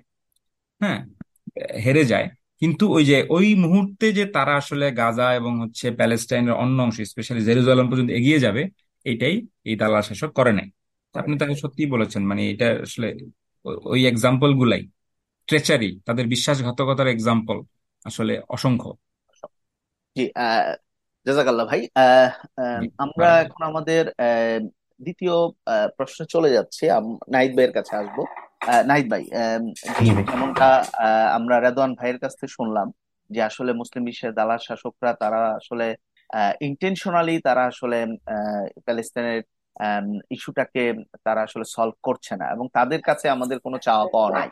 তো আপনার কাছে আমার প্রশ্ন যে এই যে ফিলিস্তিনের পবিত্র ভূমি এবং অন্যান্য যে অকুপাইড ল্যান্ড গুলি আছে এই ল্যান্ড গুলিকে মুক্ত করার জন্য আহ, কি কি বাধা আছে বলে আপনি আসলে আহ, মনে করেন? হ্যাঁ।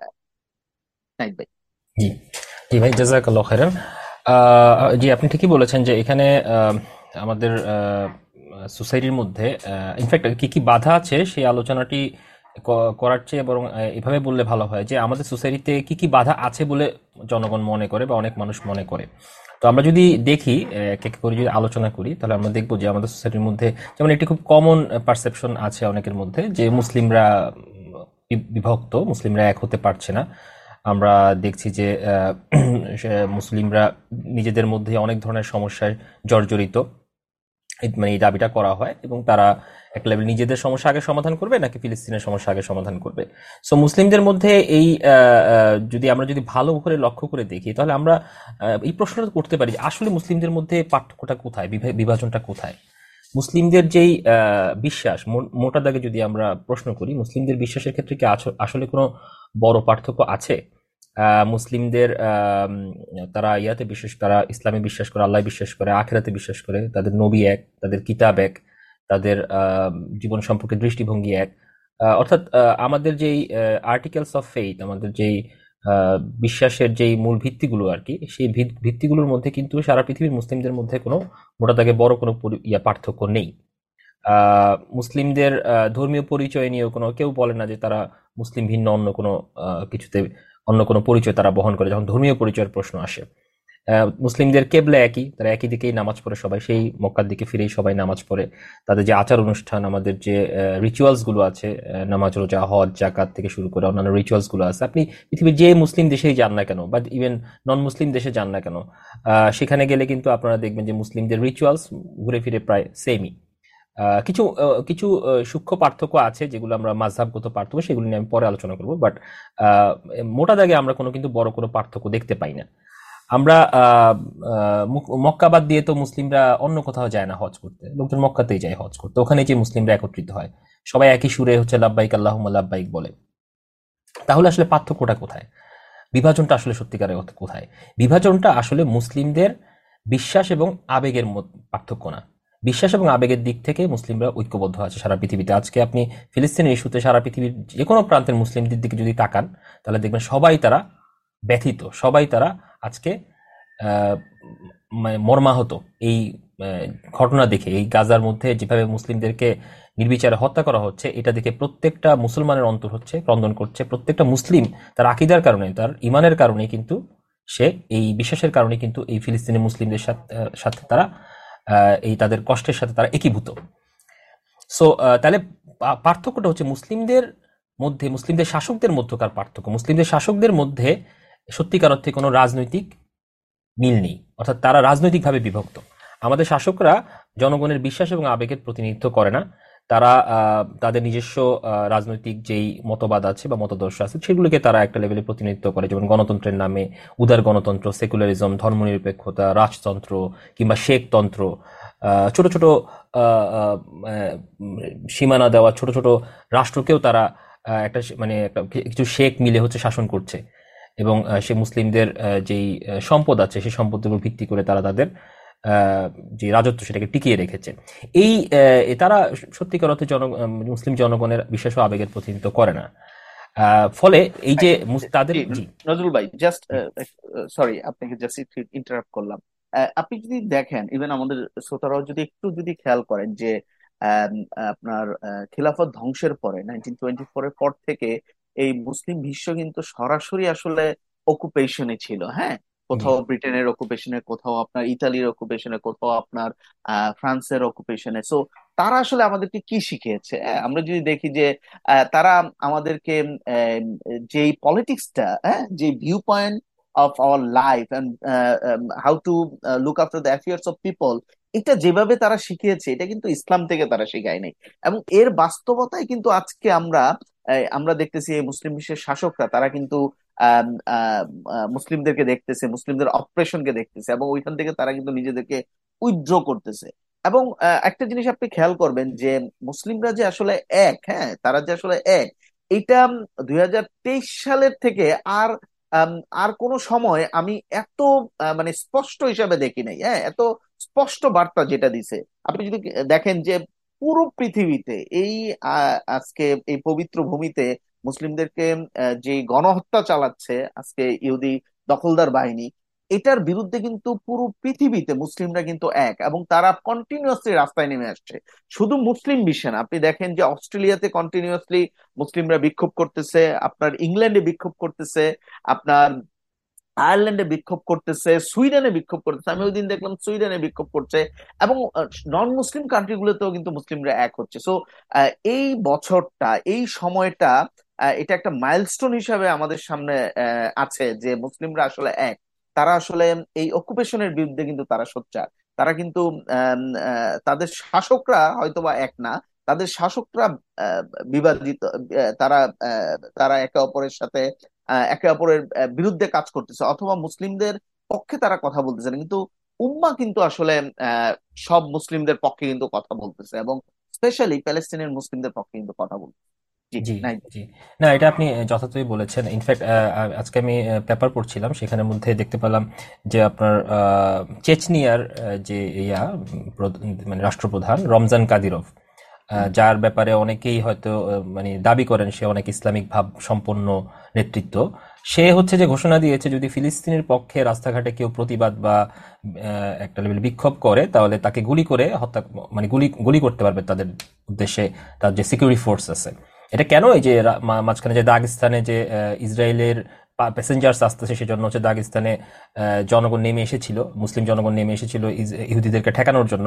তাদের আবেগ থেকে এসেছিল, এটা ভুল বা সঠিক যাই হোক না কেন, এটা তারা আবেগ থেকে এসেছিল এবং সেই আবেগটাকে সে অনার না করে, সে যেটা করল সেটাকে সে হচ্ছে যে যদি কেউ ফিলিস্তিনের পক্ষে কোনো রকমের রাস্তাঘাটে বিক্ষোভ প্রদর্শন করার চেষ্টা করে সেক্ষেত্রে যদি প্রয়োজন হয়, তাহলে গুলিও চালানো যাবে।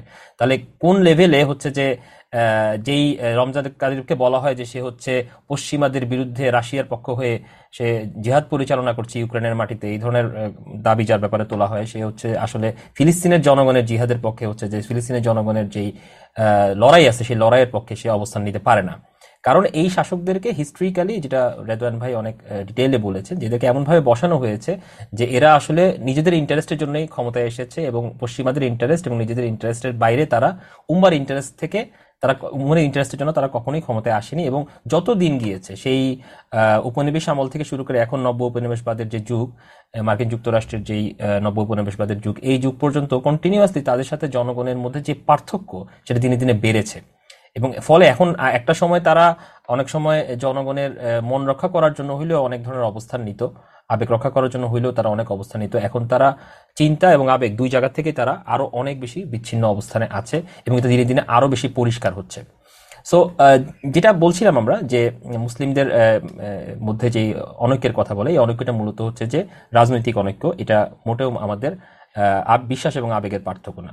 আবার কেউ কেউ এটাও বলে থাকেন একটি যে বাধা মুসলিমদের মধ্যে রয়েছে যে মুসলিমদের আকিদ আমলে সমস্যা আছে, অর্থাৎ ব্যক্তিগতভাবে মুসলিমরা হচ্ছে অনেক আমলের দিক থেকে পিছিয়ে আছে এবং এই কারণে আসলে আল্লাহর সাহায্য আসছে না। মুসলিমরা অনেক দোয়া করছে, কোটি কোটি মুসলিম নামাজ পড়ছে, তাহাজ্জুদ পড়ছে, কোন নামাজের মধ্যে কুনুতে নাজেলা পড়ছে। আপনারা জানেন যে, যখন মুসলিমরা কোনো বিপদ আক্রান্ত হয়, তখন নামাজের মধ্যে কুনুতে নাজেলা পড়ার সুন্না রয়েছে আল্লাহ রসুলের থেকে প্রাপ্ত। যেটা অনেক মসজিদে এখন আমরা দেখছি যে অনেকে পড়ছেন, কান্নাকাটি করছেন আল্লাহর কাছে। তারপরও আমরা আল্লাহর সাহায্য কেন দেখতে পাচ্ছি না? কারণ আমরা আমাদের আকিদা আমলে পিছিয়ে আছি।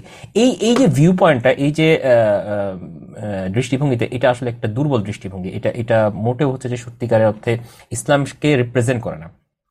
মুসলিমরা ইমান ও আমলে পিছিয়ে আছে দেখে আমরা বিজয় পাচ্ছি না। এই থিঙ্কিংটা আসলে আপনি যদি হিস্ট্রিক্যালি অনেক জায়গায় এটাকে অ্যাপ্লাই করতে চান, দেখবেন যেটা ফিট করে না। আমরা জানি যে ওহুদের যুদ্ধে মুসলিমরা পরাজিত হয়েছিল এবং ওহুদের যুদ্ধের মধ্যে যুদ্ধ করেছিল মূলত সাহাবিদের জামাত।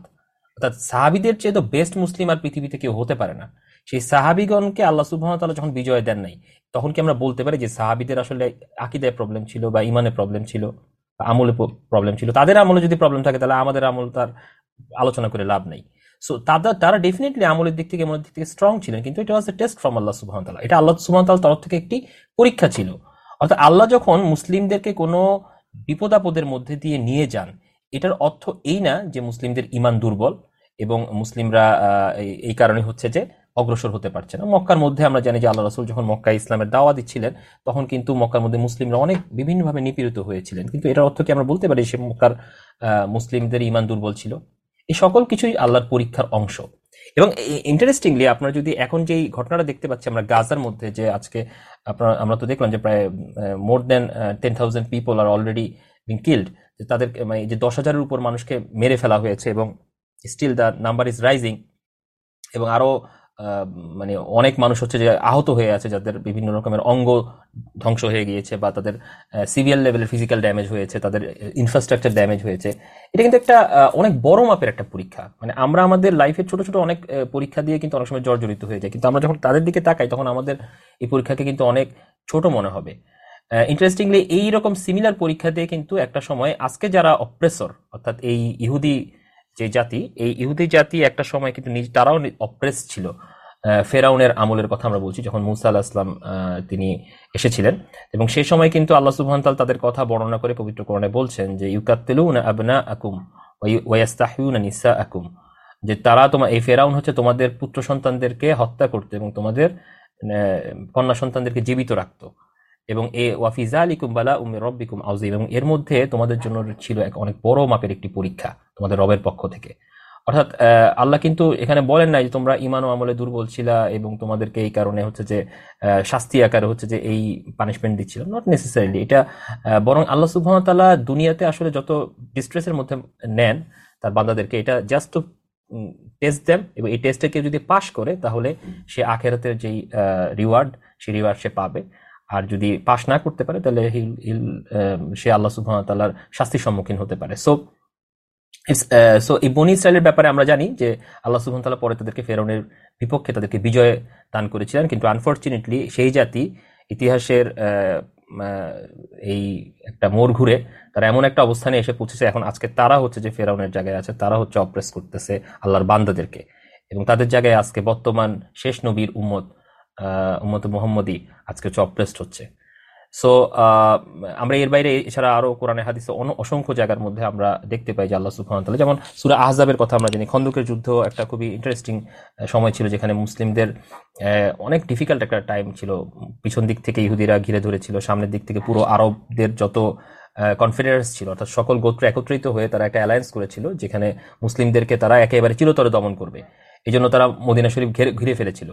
সেই জায়গার মধ্যে যখন মনে হচ্ছিল যে মুসলিমরা আর মনে হয় টিকে থাকবে না, ঠিক সেই সময় যখন সাহাবিরা এই বাস্তবতা, এই বাহিনীকে তারা তাদের চোখের সামনে দেখলেন আল্লাহ সুবহান পবিত্র কোরআনে সেটা তুলে ধরছেন। তিনি বলছেন, ওয়ালাম্মা আল মিনুন আল আহজাবা কালু মা হাযা, কালু মা ওয়াদানাল্লাহু ওয়া রাসূলু যখন ইমানদাররা হচ্ছে যে আহজাবকে দেখল, অর্থাৎ সেই খন্দকের ময়দানকে তারা দেখল এবং তখন তারা বলল যে এটাই তো আল্লাহর ওয়াদা এবং তার রাসূলের ওয়াদা এবং সদাক আল্লাহ ওয়া রাসূল এবং আল্লাহ এবং তার রাসূল সত্য ওয়াদাই করেছেন, সত্য, সত্যই বলেছিলেন।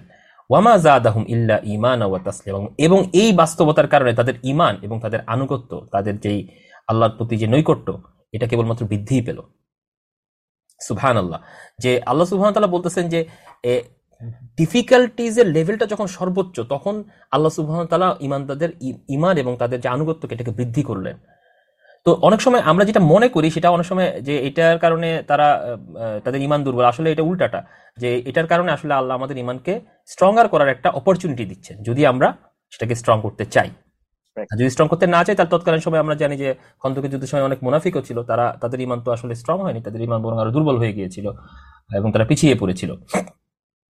সো এটা এটা একটা পয়েন্ট যে এই জায়গা থেকে আমাদের বুঝতে হবে যে, না, এটা সবসময় এরকম মুসলিমদের প্রবলেম থাকতে পারে। মুসলিমদের আমলে যে প্রবলেম এটা নিয়ে আমি আলোচনা করব একটু পর। বাট এটা রাইট আন্ডারস্ট্যান্ডিং না যে মুসলিমরা নির্যাতিত হচ্ছে, এটার কারণে হচ্ছে মুসলিম, এটা মুসলিমদের ইমান আমলের সমস্যা। দোয়া কেন কবুল হচ্ছে না? ইনফ্যাক্ট দোয়া কবুল হওয়ার জন্য তো কিছু শর্ত রয়েছে। আর ফার্স্ট ফার্স্ট অফ অল কথা হচ্ছে, দোয়া দিয়ে আমরা প্রবলেম সলভ করি না। মুসলিমদের প্রবলেম সলভ করার জন্য রেশনাল ইয়া রয়েছে প্রিন্সিপালস রয়েছে। অর্থাৎ মুসলিমদেরকে আল্লাহ ওয়া বিভিন্ন রকমের নিয়ম কানুন দিয়েছেন, বিভিন্ন রকমের পদ্ধতি দিয়েছেন যে পদ্ধতির মাধ্যমে তারা তাদের প্রবলেম সলভ করে এবং এই প্রবলেম সলভ করার করতে যে আল্লাহ ওয়া কাছ থেকে সাহায্য পাওয়ার জন্য, আল্লাহ ওয়া নৈকট্য পাওয়ার জন্য তারা আল্লাহর কাছে দোয়া করে। যে দোয়া দিয়ে আমরা আমাদের প্রবলেম সলভ করি না। দোয়া দিয়ে প্রবলেম সলভ করতে, করলে আল্লাহ রাসূলকে এতগুলো যুদ্ধ করা লাগতো না। সাহাবীদেরকে এত স্ট্রাগল করা লাগতো না। দোয়া করতেন আল্লাহ ওয়া বললেই তো প্রবলেম সলভ হয়ে যেত। আল্লাহর জন্য ইটস জাস্ট ভেরি ইজি তিনি কোন বলবেন? আর সাথে সাথে এটা হয়ে যাবে। কিন্তু আল্লাহ সুবহান তাআলা দুনিয়াতে পাঠিয়েছেন পরীক্ষা করবার জন্য। সব পরীক্ষার যেই বাস্তবতা, সেটার আলোকে যখন আমরা দুনিয়ার দিকে তাকাবো, তখন আমাদের কাছে অনেক বিষয় পরিষ্কার হবে। তখন আমরা আমাদের পরীক্ষার জায়গাটা বুঝব, গাজার মানুষের পরীক্ষার জায়গাটা বুঝব। যারা অপ্রেস যাদের কাছে কোনো উপায় নেই, যাদের কোনো অ্যাকশন করার জায়গা নেই, তাদের পরীক্ষা একরকম, আবার যাদের অ্যাকশন করার জায়গা আছে, কথা বলার জায়গা আছে, এবং ঐক্যবদ্ধ হওয়ার জন্য স্টেপ নেওয়ার জন্য জায়গা আছে, তাদের পরীক্ষাটা আরেক রকম। সো আমাদেরকে নিজ প্রত্যেকে প্রত্যেককে নিজ নিজ পরীক্ষার জায়গাটাকে বুঝতে হবে। তাহলেই আমরা হচ্ছে যে বুঝতে পারব যে আসলে এখানে কোন জায়গায় গ্যাপটা রয়েছে। আর মুসলিমদের মাঝে যেসব সমস্যা টুকটাক রয়েছে, এটা থাকতে পারে, এটা স্বাভাবিকভাবে মুসলিমদের মধ্যে যেই রাজনৈতিক বিভাজন রয়েছে, মুসলিমদের মধ্যে যে ইসলামের বাস্তবায়নের যেই গ্যাপ রয়েছে, ইসলামী রাষ্ট্র ব্যবস্থা নেই, খিলাফত ব্যবস্থা নেই, ফলে মুসলিমদের ইমানের যে পরিবেশ যে পরিবেশ থাকলে হচ্ছে মুসলিমদের মধ্যে ইসলামিক আনুগত্য বাড়ে। সেই পরিবেশটা আমরা দেখতে পাই, আমাদের শিক্ষা ব্যবস্থা থেকে শুরু করে, আমাদের সমাজ ব্যবস্থা শুরু করে, কোনো জায়গার মধ্যে তো আমরা ইমানের পরিবেশ, তাকওয়ার পরিবেশ দেখতে পাই না। সুতরাং মুসলিমদের প্র্যাকটিসে তো গ্যাপ থাকবেই। বরং এই একটা সেকুলার বাস্তবতার মধ্যেও প্রায় মানে যুগের পর যুগ সেকুলার বাস্তবতার মধ্যে আমাদেরকে, আমাদের মুসলিম উম্মাকে রাখা সত্ত্বেও, আজকে ফিলিস্তিনের পক্ষে মুসলিম উম্মার যেই উচ্ছ্বাস, যেই সাপোর্ট দেখতে পাওয়া যায় এটা একটা মিরাকল ছাড়া কিছুই না। যে এত দুর্বল বাস্তবতার মধ্যে পশ্চিমাদের ব্যবস্থায় আমাদেরকে রাখা সত্ত্বেও স্টিল আমরা আমাদের ইমানকে জলাঞ্জলি দেই নাই। আমরা আমাদের ইমানকে স্যাক্রিফাইস করে দেই নাই। স্টিল মুসলিমরা তাদের ইমানের কাছে ফিরে যায়, যখন তারা আর কোনো উপায় দেখতে পায় না। So it's a good sign from the উম্মা যে এটা আমাদের, এটা মোটেও কোনো বাধা না।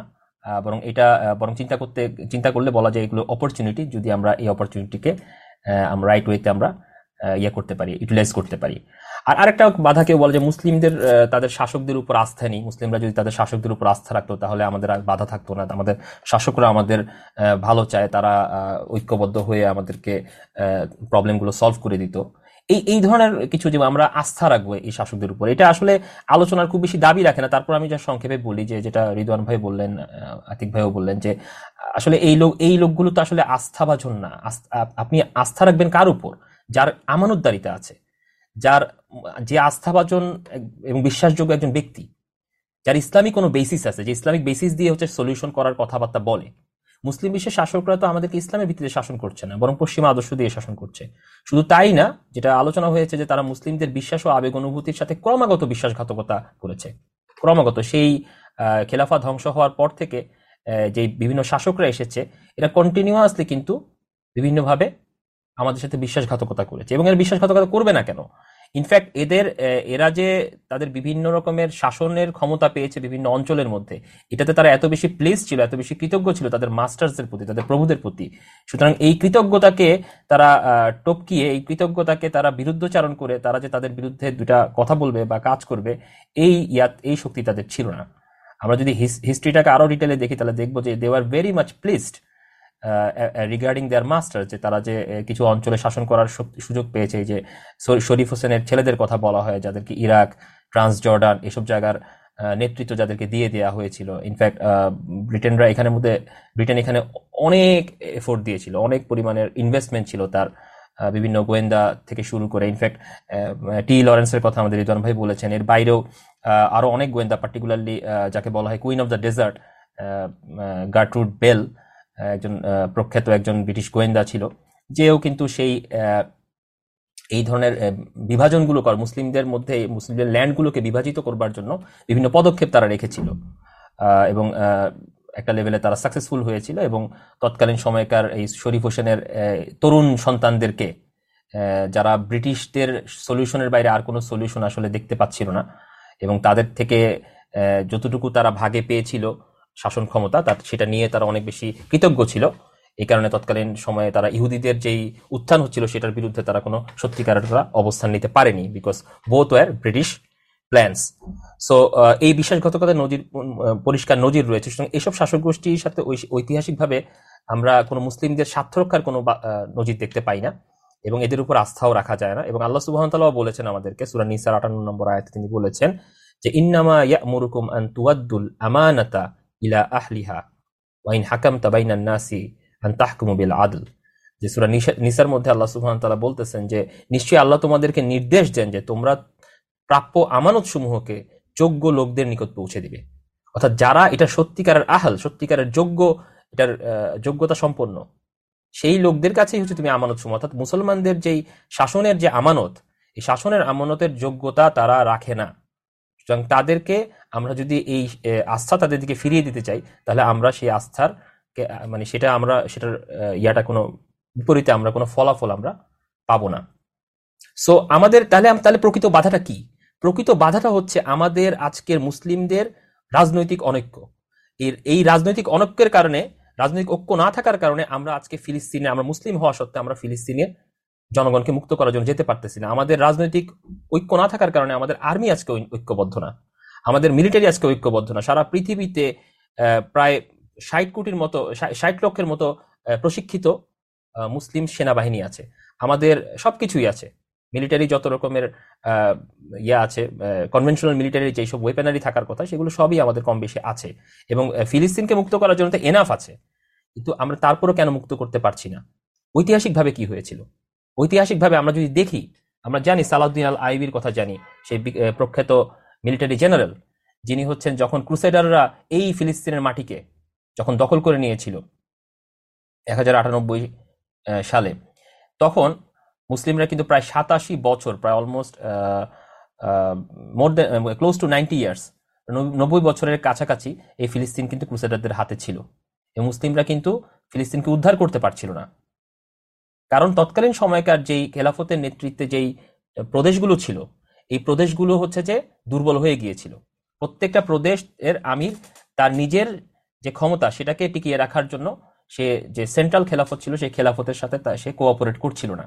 আশেপাশের এক শাসক আরেক শাসকের সাথে লড়াইয়ে লিপ্ত ছিল বা দ্বন্দ্বে লিপ্ত ছিল। আমরা মিশরের কথা জানি আমরা জানি মিশরে ফাতিমীয় শাসন ছিল শিয়া শাসন ছিল। আমরা সিরিয়ার কথা জানি। সিরিয়ার মধ্যে যে শাসন ছিল তারপর আহ, আহ, আরও অন্যান্য বিভিন্ন অঞ্চলে বিভিন্ন রকমের শাসনে মুসলিমরা বিভক্ত ছিল যে তারা ক্রুসেডার থেকে মুক্ত করতে পারছিল না ফিলিস্তিনের পবিত্র ভূমিকে। সেই সময়ে সালাউদ্দিন আল আইবি তিনি যখন দেখতে পেলেন যে এ মুসলিম বিশ্বের এই বাস্তবতা তখন তিনি বুঝতে পারলেন যে ফিলিস্তিনের আশেপাশে যে অঞ্চলগুলো আছে এই অঞ্চলগুলোর শাসনকে অবশ্যই একীভূত করতে হবে ঐক্যবদ্ধ করতে হবে। তিনি কিন্তু সিরিয়ার লোক ছিলেন না। তিনি ফিলিস্তিনের লোক ছিলেন না। তিনি মিশরের লোকও ছিলেন না। তিনি ফিলিস্তিন থেকে দূরবর্তী অনেক সেই ইরাক এবং তুরস্কের বর্ডারের কুর্দিস্তানের একজন লোক ছিলেন। সেখান থেকে তিনি তার চাচার মাধ্যমে তিনি সিরিয়াতে আসেন। সিরিয়াতে এসে তিনি খুব অল্প সময়ের মধ্যেই তিনি ইভেনচুয়ালি সিরিয়ার একজন নেতৃত্বে পরিণত হন। তার ভীষণ ছিল যে সে মুসলিম উম্মাকে ঐক্যবদ্ধ করবে। এবং সেই ভীষণ অনুযায়ী তিনি হচ্ছেন সিরিয়ার তিনি ক্ষমতাতে আরোহণ করেন ইসলামের বেসিসে এরপর তিনি সেখান থেকে তিনি মিশরে যান। মিশরের সে, মিশরের যে ফাতিমীয় শাসন, সেটার অবসান ঘটিয়ে তিনি মিশরকে তিনি সিরিয়ার সাথে একীভূত করেন। এবং তিনি এরপর এখানেই তিনি সীমাবদ্ধ থাকেন না। তিনি পুরো মুসলিম বিশ্বকে একটি কমন প্ল্যাটফর্মে ঐক্যবদ্ধ করার জন্য বাগদাদের যে খলিফা ছিল তৎকালীন, যিনি তুলনামূলকভাবে দুর্বল অবস্থায় ছিলেন, এই খলিফার হাতে তিনি বায়াত গ্রহণ করেন। তিনি তার নেতৃত্বের অধীনে চলে আসেন এবং পুরো মুসলিম বিশ্বকে তিনি একটি গ্যালভানাইজড করে, তার মুসলিম বিশ্বের যে আর্মিকে তিনি একটা সিমিলার প্ল্যাটফর্মের মধ্যে এনে তিনি আর্মিকে নিয়ে মার্চ করেন। এবং এগারোশো সাতাশি সালে তিনি হচ্ছেন যে হিত্তিনের যুদ্ধের পর পরবর্তীতে তিনি জেরুজালেমকে আবার পুনরুদ্ধার করেন। এবং আল্লাহ রাসুলের সেই আহ্বানকে তিনি, সেই আহ্বানে তিনি সাড়া দেন। যে আহ্বানে, যে আল্লাহ আল্লাহ সেই আহ্বানে সাড়া দেন যেটা আল্লাহ ওয়া তাআলা পবিত্র কোরআনের মধ্যে বলছেন যে আল্লাহ বলতেছেন যে, ওয়ামা লাকুম লা তুকাতিলুনা ফি সাবিলিল্লাহি। সূরা নিসার মধ্যে আল্লাহ বলছেন, তোমাদের কি হলো? তোমরা আল্লাহর রাস্তায় লড়াই করছ না। আল্লাহ বলতেছেন, ওয়ামা লাকুম? তোমাদের কি হলো? মুস্তাদাফিনা। অথচ দুর্বল। মিনার দুর্বল পুরুষ, নারী ও শিশুরা। মুস্তাদাফিনা মিনার যারা বলছে, যারা বলতে, যারা ক্রন্দন করছে, যারা চিৎকার করছে, আহাজারি করছে, রব্বানা আখরিজনা হে আমাদের রব, আমাদের বের করুন এই জনপদ থেকে, যার অধিবাসীরা জালেম। ওয়াজা আল্লানা মিল্লাদুনকা ওয়ালিয়া ওয়াজা আল্লানা মিল্লাদুনকা নাসিরা। এবং আপনার পক্ষ থেকে একজন অভিভাবক আমাদের জন্য নির্ধারণ করে দিন। আপনার পক্ষ থেকে একজন সাহায্যকারী নির্ধারণ করে দিন। সেই অভিভাবক এবং সাহায্যকারী রূপে রূপে সালাউদ্দিন আইবি এসেছিলেন। মুসলিম মিলিটারিকে নিয়ে তিনি এসেছিলেন এবং ফিলিস্তিনকে আবার মুক্ত করেছিলেন। আমরা সাইফুদ্দিন আল কুতুসের কথা জানি। যিনি মিশরের শাসক ছিলেন। এটা এটা এর পরের ঘটনা, সামনের ঘটনা। সে, যেখানের মধ্যে হচ্ছে মঙ্গলরা অর্থাৎ সেই সুদূর চীনের বর্ডার থেকে মঙ্গলরা এসে মুসলিমদের একেবারে সিরিয়া পর্যন্ত দখল করে ফেলেছিল। অসংখ্য মুসলিমকে তারা হত্যা করেছিল। সেই সাইফুদ্দিন আল কুতুস যখন তিনি দেখতে পেলেন যে না, মুসলিমদের আজকে অস্তিত্ব হুমকির মুখে পড়েছে, তখন তিনি মিশরে বসেছিলেন না। আজকের সিসির মতো বা বাশার আসাদের মতো নিজেদের বর্ডারের মধ্যে তারা বসেছিলেন না। সিনাই পেনিনসুলার ওই পারে বসে তিনি বয়ান দিচ্ছিলেন না যে না, আমাদেরকে শান্ত থাকতে হবে, আমাদেরকে আবেগ আপ্লুত হলে হবে না। এই ধরনের কোনো বয়ান তিনি দিচ্ছিলেন না, যেরকম এখন সিসি দিচ্ছে। বুলেট প্রুফ ইয়ার মধ্যে কাচের মধ্যে বসে বয়ান দিচ্ছে যে আমাদের সিনাই পেনিসুলার এখানের মধ্যে আমাদের শান্ত থাকতে হবে। গাজার মুসলিমরা হত্যা হচ্ছে, তারপর আমাদের শান্ত থাকতে হবে। এই ধরনের কোনো বয়ান তিনি দেন নাই। তিনি ফিলিস্তিন, তিনি মিশর থেকে তিনি বাহিনী নিয়ে তিনি জেরুজালেম পর্যন্ত, জেরুজালেমের একেবারে লাস্ট মাথা পর্যন্ত যে, অর্থাৎ ফিলিস্তিনের লাস্ট মাথা পর্যন্ত যে, সিরিয়ার বর্ডারে যে আইনজালুত নামক যে প্রান্তর ছিল সেই প্রান্তরে তিনি মঙ্গল বাহিনী মোকাবেলা করেন। এবং মিশরের জনগণকেও রক্ষা করেন, ফিলিস্তিনের জনগণকে তিনি রক্ষা করেন এবং বিজয় লাভ করেন আল্লাহর তরফ থেকে। এটা আমরা দেখতে সুতরাং প্রকৃত বাধা আসলে আমাদের ইমান আকিদার বাধা না। আমাদের ইমান আকিদা দুর্বলতার বাধা না। প্রকৃত বাধা আমাদের মানে মুসলিমদের মধ্যে অনৈক্য রয়েছে, এটা কোনো প্রকৃত বাধা না। বিশ্বাস এবং আবেগের অনৈক্য রয়েছে, এটাও কোনো, এরকম কোনো বাস্তবতা নেই। বরং প্রকৃত বাধা হচ্ছে আমাদের রাজনৈতিক ঐক্য নেই। এর কারণে আমাদের সামরিক বাহিনীর ঐক্য নেই। যে ঐক্য না থাকার কারণে আমরা আমাদের মিলিটারি ফোর্সকে আমাদের, আমরা মোবাইলাইজ করতে পারতেছি না, তাদেরকে আমরা সামনে অগ্রসর করতে পারছি না, তাদের ভাইদেরকে, তাদের বোনদেরকে রক্ষা করবার জন্য ফিলিস্তিনের পবিত্র ভূমিতে। এটাই এটাই হচ্ছে যে আমাদের প্রকৃত বাধা যে বাধাকে আমাদের অপসারণ করতে হবে যদি আমরা এই এই সমস্যার সমাধান করতে চাই। জি, আতিক নাইট ভাই খুব সুন্দর করে আমাদের শ্রোতাদের উদ্দেশ্যে খুব সুন্দর করে আপনি বর্ণনা করে এই বিষয়টা যে আসলে আমাদের জন্য প্রকৃত বাধা, বাধাটা কি? আসলে আমাদের জন্য প্রকৃত বাধা হলো মুসলমানরা আজকে পঞ্চাশটারও বেশি দেশে জাতি রাষ্ট্রের ভিত্তিতে হ্যাঁ? আপনার ন্যাশনালিটি ন্যাশনালিস্টিক একটা বর্ডারের মাধ্যমে জাতি, রাষ্ট্রের ভিত্তিতে আমরা আলাদা এবং আমাদের সেই, আমরা হারিয়েছি সেই খেলাফত ব্যবস্থা এবং সেই পলিটিক্যাল যেই, যে পয়েন্টটা আপনি বললেন যে আমাদের ঐক্য হ্যাঁ? রাজনৈতিক যে ঐক্য, সেই রাজনীতিক ঐক্যটা নাই, আমাদের সেই খলিফ নাই যার পিছনে দাঁড়িয়ে আসলে মুসলমানরা নিজেদেরকে প্রোটেক্ট করে। কারণ আল্লাহ রাসুল সাল্লাহ ইসলাম একটা হাদিসে বলছেন যে, নিশ্চয়ই আমির হচ্ছেন ঢাল স্বরূপ যার পিছনে দাঁড়িয়ে মুসলিমরা যুদ্ধ করে এবং নিজেদেরকে নিরাপদ রাখে। সো এই এই ঢালটাই আমাদের নাই হ্যাঁ? এবং এই ঢাল না থাকার কারণে আজকে মুসলমানরা দেশে দেশে তারা অপ্রেস আজকে তারা নিরাপত্তার মধ্যে থাকতে পারছেন না। সো এটি হলো আমাদের জন্য একটা সবচেয়ে বড় বাধা। এবং এই বাধা থেকে বেড়ে আসতে পারলে কিন্তু আমরা তাদেরকে মুক্ত করতে পারব ইনশাল্লাহ আতিক ভাই আপনাকে আসলে আমি একটা প্রশ্ন যদি করি এই এই এই আলোচনার এই পর্যায়ে যে আমরা কিন্তু এই বিষয়ে আসলে এগ্রিড যে মুসলিম বিশ্বের দালাল শাসকরাই আমাদের জন্য প্রকৃত বাধা বা উম্মার জন্য প্রকৃত বাধা। এবং তারাই আসলে সামরিক বাহিনীকে প্রেরণ করছে না। কিন্তু মানে এটা থেকে উত্তরণের উপায় কি? আমরা প্রেরণ করছে না, কিন্তু তাহলে আসলে এটা ছাড়া তো আপনার ফিলিস্তিন মুক্ত করা যাবে না। বা এই আপনার জেরুজালেমকে আসলে এই আপনার ইলিগাল এন্টিটির হাত থেকে মুক্ত করা যাবে না। তাহলে আমরা কীভাবে আসলে সামরিক বাহিনীকে প্রেরণ করা যাবে যাতে করে আমরা এই পবিত্র ভূমিকে আবার মুক্ত করতে পারি এবং এই মানুষকে অপারেশন থেকে মুক্ত করতে পারি? জি জাজাকাল্লাহ রেদন ভাই। সো আপনি যেই প্রশ্নটা আমাকে করেছেন আর কি হ্যাঁ আজকে আসলে আপনাদের সাথে কথা বলার কথা ছিল ফাইন যেহেতু আপনি আমাকে প্রশ্নটা করেই ফেলেছেন সো আমি আমাদের শ্রোতাদের উদ্দেশ্যে কিছু কথা বলতে চাই। সো প্রথমে আমাদের যে বিষয়টা আসলে বুঝতে হবে এখানে যে আসলে এই ফিলিস্তিনিয়ান এই ভূমিটা ফিলিস্তিনি ভূমিটা মুসলিমদের কাছে আসলে কেমন? এটা কতটা পবিত্র হ্যাঁ কেনই বা আসলে মুসলিমরা গত পঁচাত্তর বছরের বেশি সময় ধরে নির্যাতন সহ্য করে এই মুসলিম ভূমিকে তারা আসলে আঁকড়ে ধরে আছে।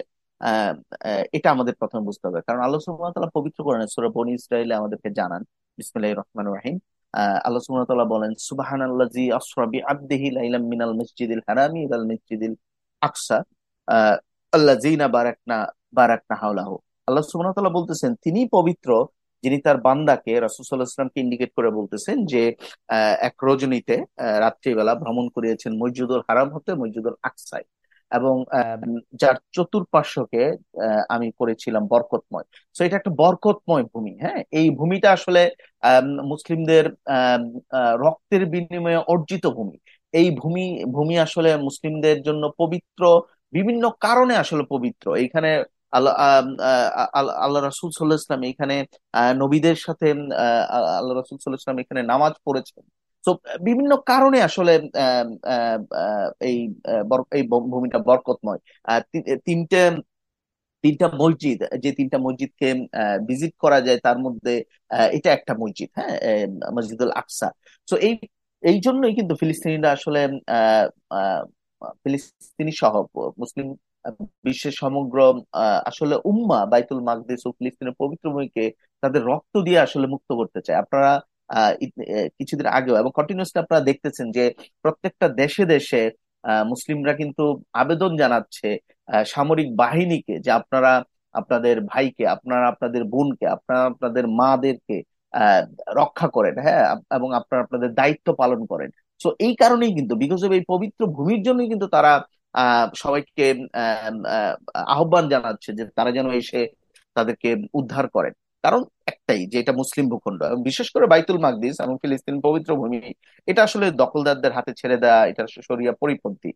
যেরকম আপনি বলছিলেন যে আপনি ওই পয়েন্টটা নিয়ে আসছেন যে আমাদের রেদন ভাইও বলছিলেন এই পয়েন্টটা যে সুলতান আব্দুল হামিদ দ্বিতীয় যার কাছে আপনার এই জায়নিজ মুভমেন্টের প্রবক্তা আহ, হার্টজেল যখন তার কাছে এক খন্ড ভূমি চায় হ্যাঁ তখন কিন্তু সুলতান আব্দুল হামিদ এটা কিন্তু দিতে অস্বীকৃতি জানান এবং উনি বলেন যে আমার দেহে আমি আসলে আঘাতকে শ্রেয় মনে করব কিন্তু প্যালেস্টাইনিয়ান এক ইঞ্চি মাটিও আমি আসলে ছাড়বো না।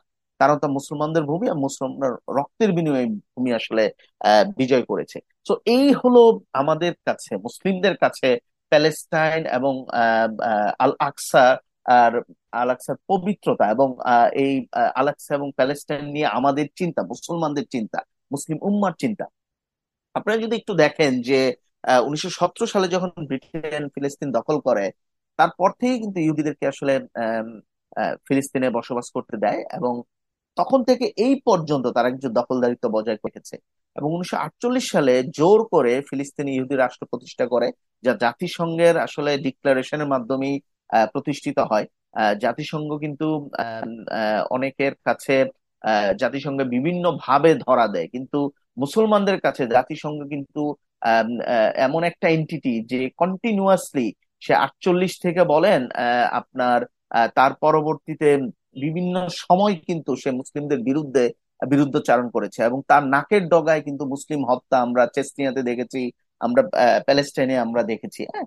তো জাতিসংঘের প্রত্যক্ষ মদদে এবং তার সহযোগিতায় কিন্তু প্যালেস্টাইনে ইহুদি রাষ্ট্র প্রতিষ্ঠা হয় এবং যা আসলে দখলদারিত্বের দখলদারিত্বটা শুরু হয় অস্ত্রের মুখে, খুন, ধর্ষণ নির্বিচারে নারী শিশু হত্যার মাধ্যমে কিন্তু এই দখলদারিত্বটা শুরু হয়েছে।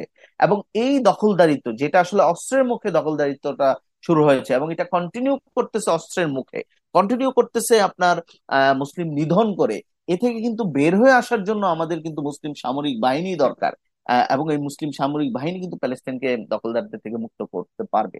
অনেকে প্রশ্ন করে যে মুসলিম বাহিনী তো এর আগেও চারবার যুদ্ধ করতে পারেনি আমরা যদি দেখি যে আমাদের দেশে দেশে যে শাসক গোষ্ঠী রয়েছে, তারা তাদের ক্ষমতায় থাকা এবং ক্ষমতায় আসার জন্য পশ্চিমাদের দালালি করে আসছে।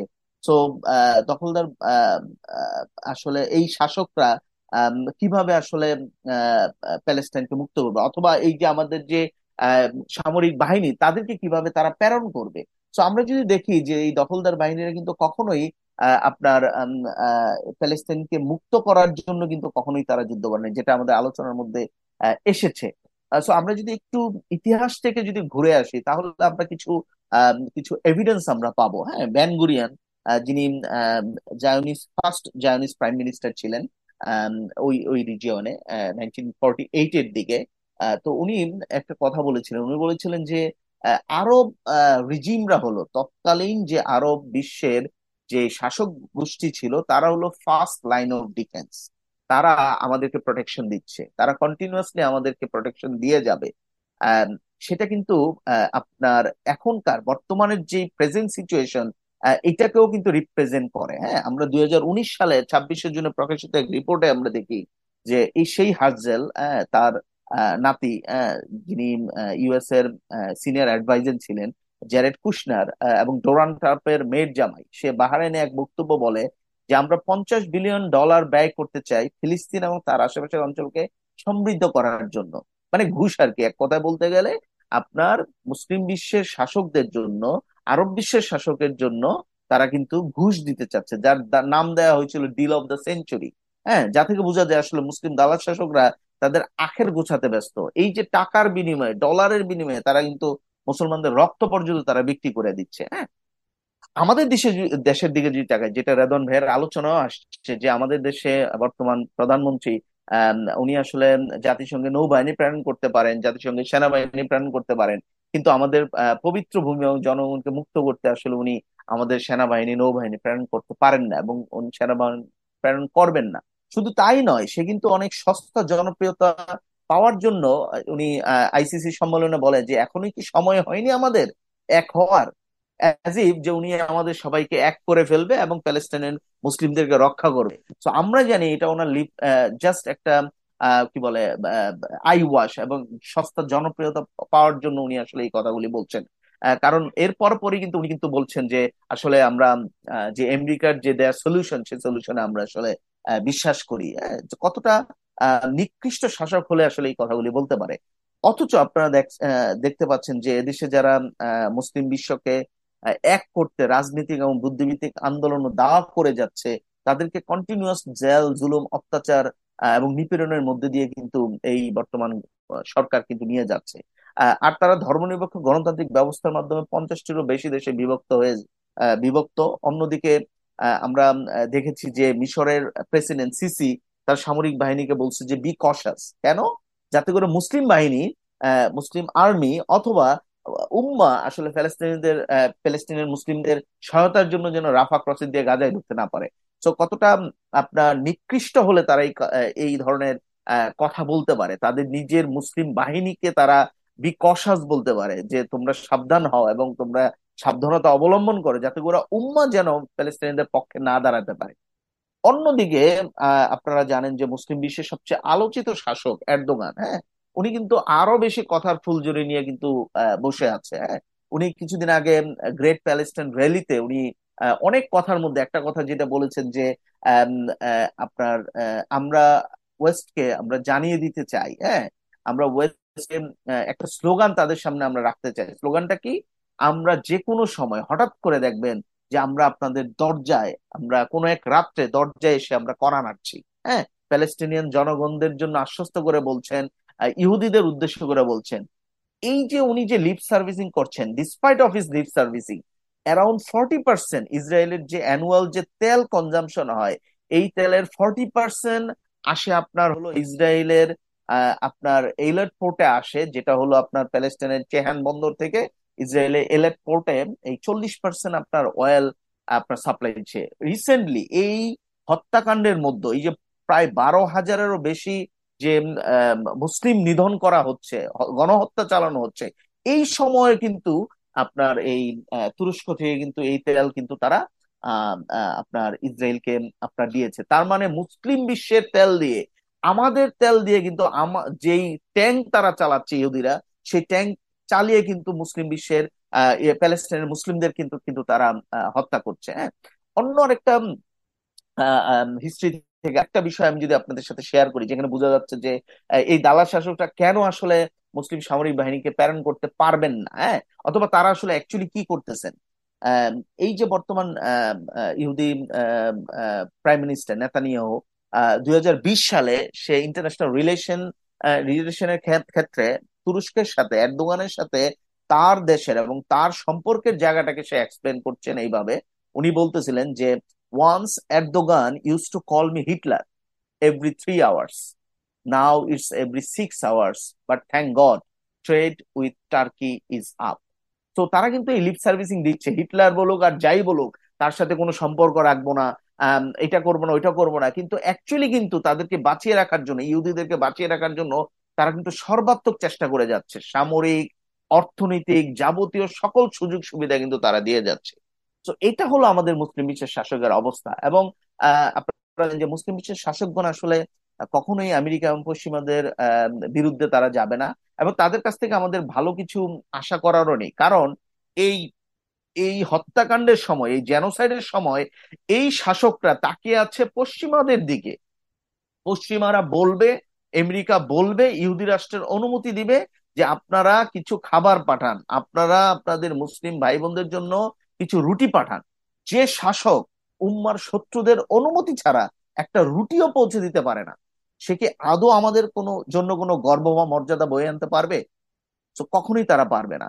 এবং আমরা দেখছি যে তারা টু স্টেট সলিউশনের পক্ষে তারা আসলে যারা অবৈধ ইসরায়েল রাষ্ট্রকে মেনে নিতে চায় তারা তাদের সেনাবাহিনী কীভাবে আল আকসার মসজিদ অভিমুখে মার্চ করবে? কখনোই এটা সম্ভব হবে না।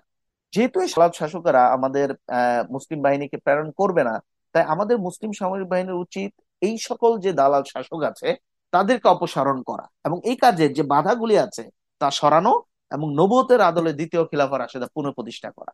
এবং একনিষ্ঠ সত্যবাদী দল খিলাফতের জন্য যারা পুরো পৃথিবীব্যাপী রাসুল সাল্লাহ ইসলামের শূন্য মোতাবেক কাজ করে যাচ্ছে এক আমিরের নেতৃত্বে তাদেরকে নুসরা প্রদান করা। এবং যেইভাবে, যেই ওয়েতে আমরা আসলে মুসলিম সামরিক বাহিনীকে প্রেরণ করতে পারব, আমি জাস্ট ছয়টা স্টেপ আপনাদের সামনে, আমি জাস্ট খুব সংক্ষেপে বলব যাতে করে আমাদের শ্রোতারা বুঝতে পারেন যে মুসলিম সামরিক বাহিনী কীভাবে প্যালেস্তিনের মুসলমানদেরকে রক্ষা করবে। প্রথম যে স্টেপটা সেটা হলো যে আমরা আমাদের যারা পরিচিত আছে, সেই পরিচিত সামরিক বাহিনীর অফিসার যারা আছে, তাদেরকে আমরা আসলে কল করব এবং করা উচিত যাতে করে তারা তাদের দায়িত্ব সম্পর্কে বুঝে যে সামরিক বাহিনীর দায়িত্ব হলো। কারণ তাদের কাছে আছে আপনার সামরিক সক্ষমতা, যেটা জনগণের কাছে নাই, উম্মার কাছে নাই বাট এই সামরিক বাহিনীর কাছে আছে। দে আর ট্রেন তাদের কাছে সামরিক সক্ষমতা, যার মাধ্যমে তারা আসলে প্যালেস্তিনের মুসলিমদেরকে রক্ষা করতে পারে। তো এটা তাদেরকে বলা উচিত।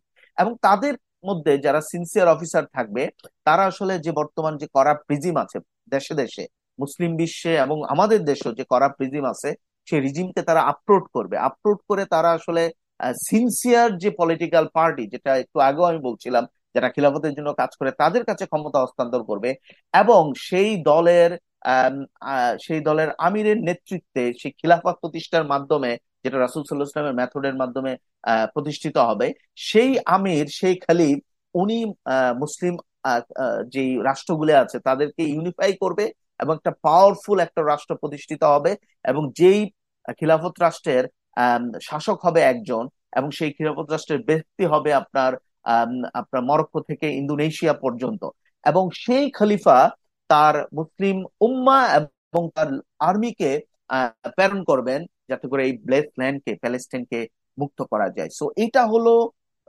সামরিক বাহিনীকে প্রেরণ করার কৌশল যেটা আমাদের মাথায় রাখতে হবে এইভাবেই আমাদেরকে আসলে সামনে আগাইতে হবে। আর আমাদের মনে রাখা উচিত যে, আল্লাহ সুমান তালা এই কাজটা যদি আমরা না করি, এই কাজটা যদি আমাদের সামরিক বাহিনী না করে, তাহলে আল্লাহ সুমান তালা আমাদেরকে যন্ত্রণাদায়ক আজাব দিবেন এবং এমন এক জাতি তৈরি করবেন যাদেরকে দিয়ে আল্লাহ সুমান তাল্লাহ তার ওয়াদা বাস্তবায়ন করবেন হ্যাঁ? আল্লাহ সুমান তাল্লাহ সুরত তওবার উনচল্লিশ নম্বর আয়াতে আমাদের বলেন। বিসমিল্লাহির রহমানির রহিম ইন্না তানফিরু ইউআযযিবকুম আযাবান আলিমান ওয়া ইয়াস্তাবদিল কাউমান গায়রাকুম। আল্লাহ সুবহানাহু তাআলা বলেন যদি তোমরা অগ্রসর না হও তবে তিনি তোমাদেরকে যন্ত্রণাদায়ক আজাব দিবেন এবং তোমাদের পরিবর্তে অন্য লোকদের প্রতিস্থাপন করবেন। এবং আমি পরিশেষে যেটা সবার উদ্দেশ্যে বলতে চাই যে আমাদের আল্লাহ সুবহানাহু উপর অগাধ ভরসা আছে, আল্লাহ সুবহানাহু শক্তির উপর আমাদের ভরসা আছে এবং আল্লাহ তাআলার আল্লাহ সুবহানাহু শক্তিশালী এবং উনি সকল কিছুর কর্ণধার, উনি সবকিছু নিয়ন্ত্রণ করেন। আজকে আমাদের শত্রুরা যতই শক্তিশালী হোক না কেন, যাই তারা দেখাক না কেন, যতই তারা বলুক না কেন যে আমাদের শক্তিতে আমরা আমরা প্রতি বছর আমরা আট বিলিয়ন ডলার খরচ করি আমাদের সামরিক বাহিনীর বাজেটে। যা কিছুই তারা বলুক না কেন, কিন্তু আমরা জানি যে আল্লাহ সুমনতালা সর্বময় ক্ষমতার অধিকারী এবং আল্লাহ সুমনতালার শক্তি হলো সর্বশ্রেষ্ঠ শক্তি। আল্লাহ সুমনতালা সুরা ইসরাতে, আহ, সাত নম্বর আয়াত আমাদেরকে জানান, অতপর যখন দ্বিতীয় প্রতিশ্রুতি পূরণের সময় আসলো, তখন আমি তোমাদেরকে, তোমাদের শত্রুদেরকে শক্তি দিলাম, যেন তারা তোমাদের চেহারা বিকৃত করে দেয়, আর মসজিদে আকসায় ঢুকে পড়ে, যেভাবে তারা সেখানে প্রথমবার ঢুকে পড়েছিল, আর তাদের সম্মুখে যা পড়ে তাকে সম্পূর্ণরূপে ধ্বংস করে দেয়। পরের আয়াতে আমাদেরকে ইহুদিদের ব্যাপারে যাচ্ছেন যে ইহুদিরা কন্টিনিউয়াসলি আপনার তারা অন্যায় করে যাচ্ছে কন্টিনিউয়াসলি আল্লাহ সুমতাল্লাহর সাথে নাফরমানি করে যাচ্ছে। তাদের ব্যাপারে আল্লাহ সুমতাল্লাহ আমাদেরকে জানিয়ে দিয়েছেন ওয়াইন উদ্দুম উদ্না যদি তোমরা পুনরায় অন্যায় করো, আমি তোমাদেরকে পুনরায় শাস্তি দিব। সো প্রিয় ভাইরা যারা শুনছেন আমাদের আজকের এই আলোচনা আজকের এই আড্ডা আপনাদের আমাদের সবার জন্য এই আয়াত কিন্তু আমাদের জন্য অনুপ্রেরণা যে আল্লাহ সুমনতাল্লাহ বলছেন এই ইহুদিদেরকে আল্লাহ সুমনতাল্লাহ শাস্তি দিবেন।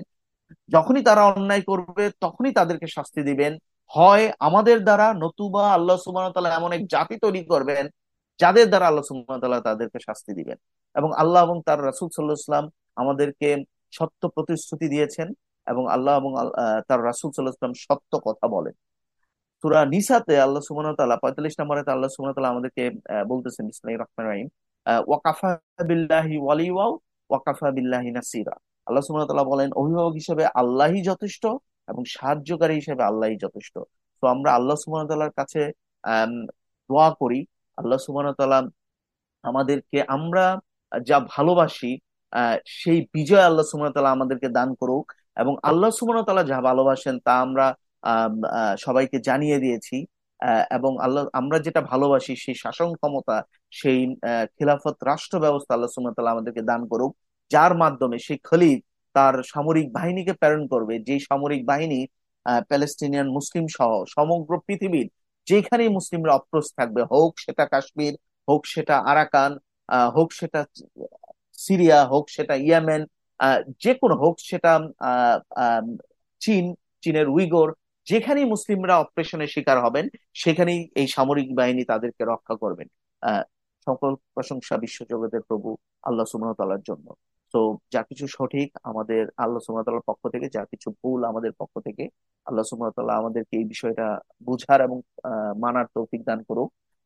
আজকে যারা আমাদের এই আড্ডায় এসেছেন রেদন ভাই এবং নাহিদ ভাই আপনাদের তো আহ, জাজাকাল্লাহ আল্লাহ সুবহানাহু আমাদেরকে আমাদের এই ক্ষুদ্র যে প্রয়াস সেই প্রয়াসকে আল্লাহ সুবহানাহু কবুল করুক এবং আম, আমাদের যে দোয়া আল্লাহ সুবহানাহু কাছে সেই দোয়া আল্লাহ সুবহানাহু আমাদের মাধ্যমে আমাদের সামরিক বাহিনীর মাধ্যমে অথবা আমাদের যদি আমাদেরকে আল্লাহ সুবহানাহু পছন্দ না করেন আল্লাহ সুবহানাহু তাআলা সে জাতি যেন আল্লাহ তৈরি করে যেন তাদের মাধ্যমে আল্লাহ সুমতলা ওয়া যেন আমাদের এই দোয়াকে কবুল করেন। সেই আহ আশাবাদ ব্যক্ত করছি আহ বিল্লাহ। আসসালামু আলাইকুম রহমতুল্লাহ আবরাকাত ওয়ালাইকুম আসসালাম রহমতুল্লাহ ওয়ালাইকুম আসসালাম রহমতুল্লাহ বারাকাতুহ।